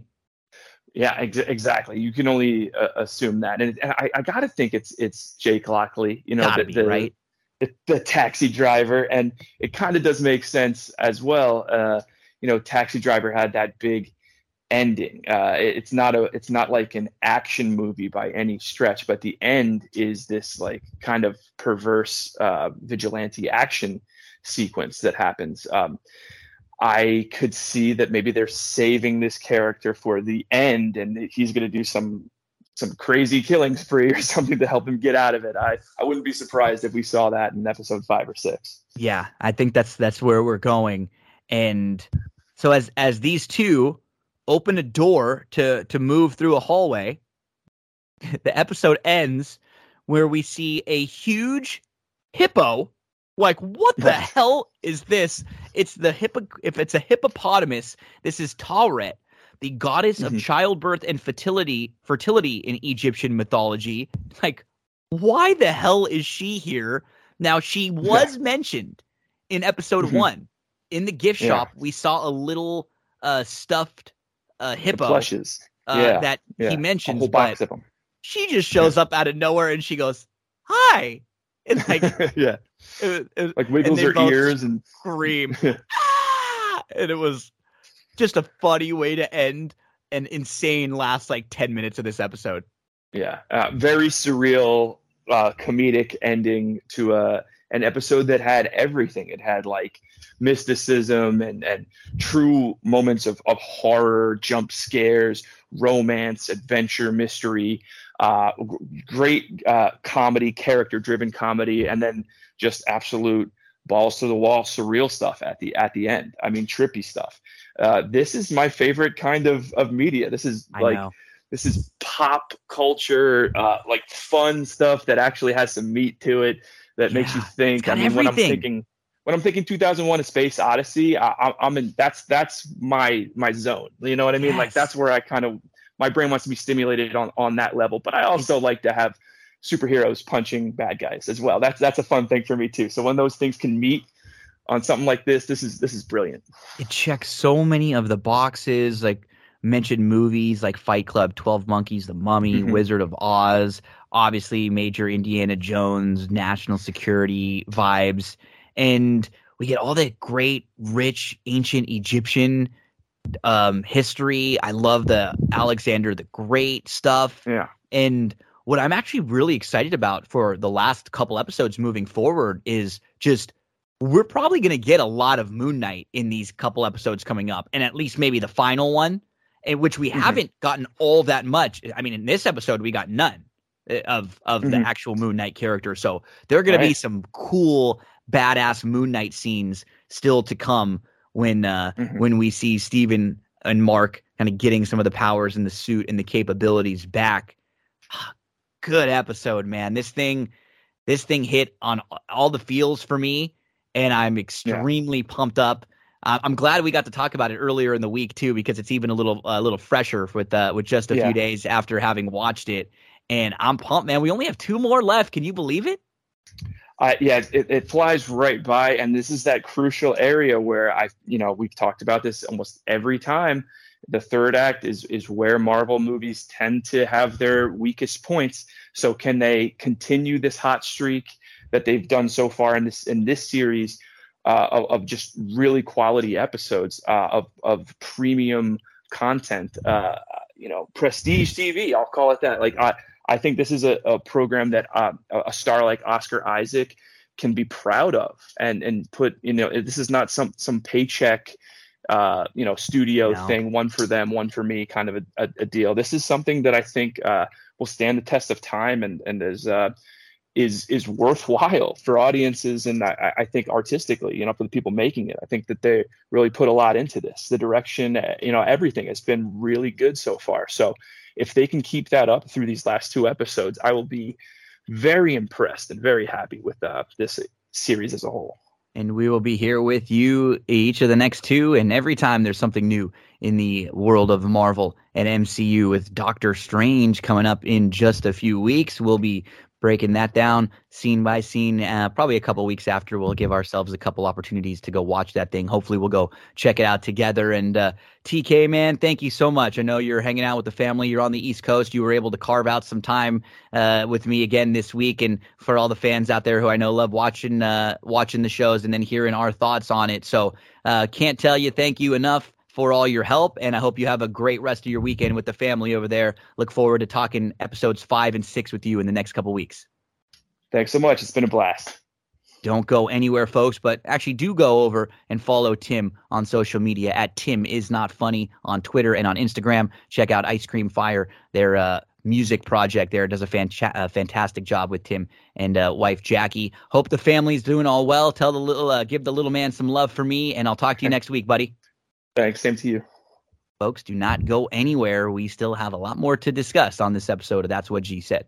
Thank you to Tim Kelly for helping us out while he was uh, out on the East Coast. So nice catching up with TK earlier in the week to talk some Moon Knight. Thanks to Eric for helping us out with NBA. And hopefully, we will lead you to some winners there with Barry Spears, our good friend. He's there with us every Friday morning, 10 a.m. Eastern Time. Come hang out with us and uh, watch the uh, the video version every Friday morning. Get you all set up for the weekend action.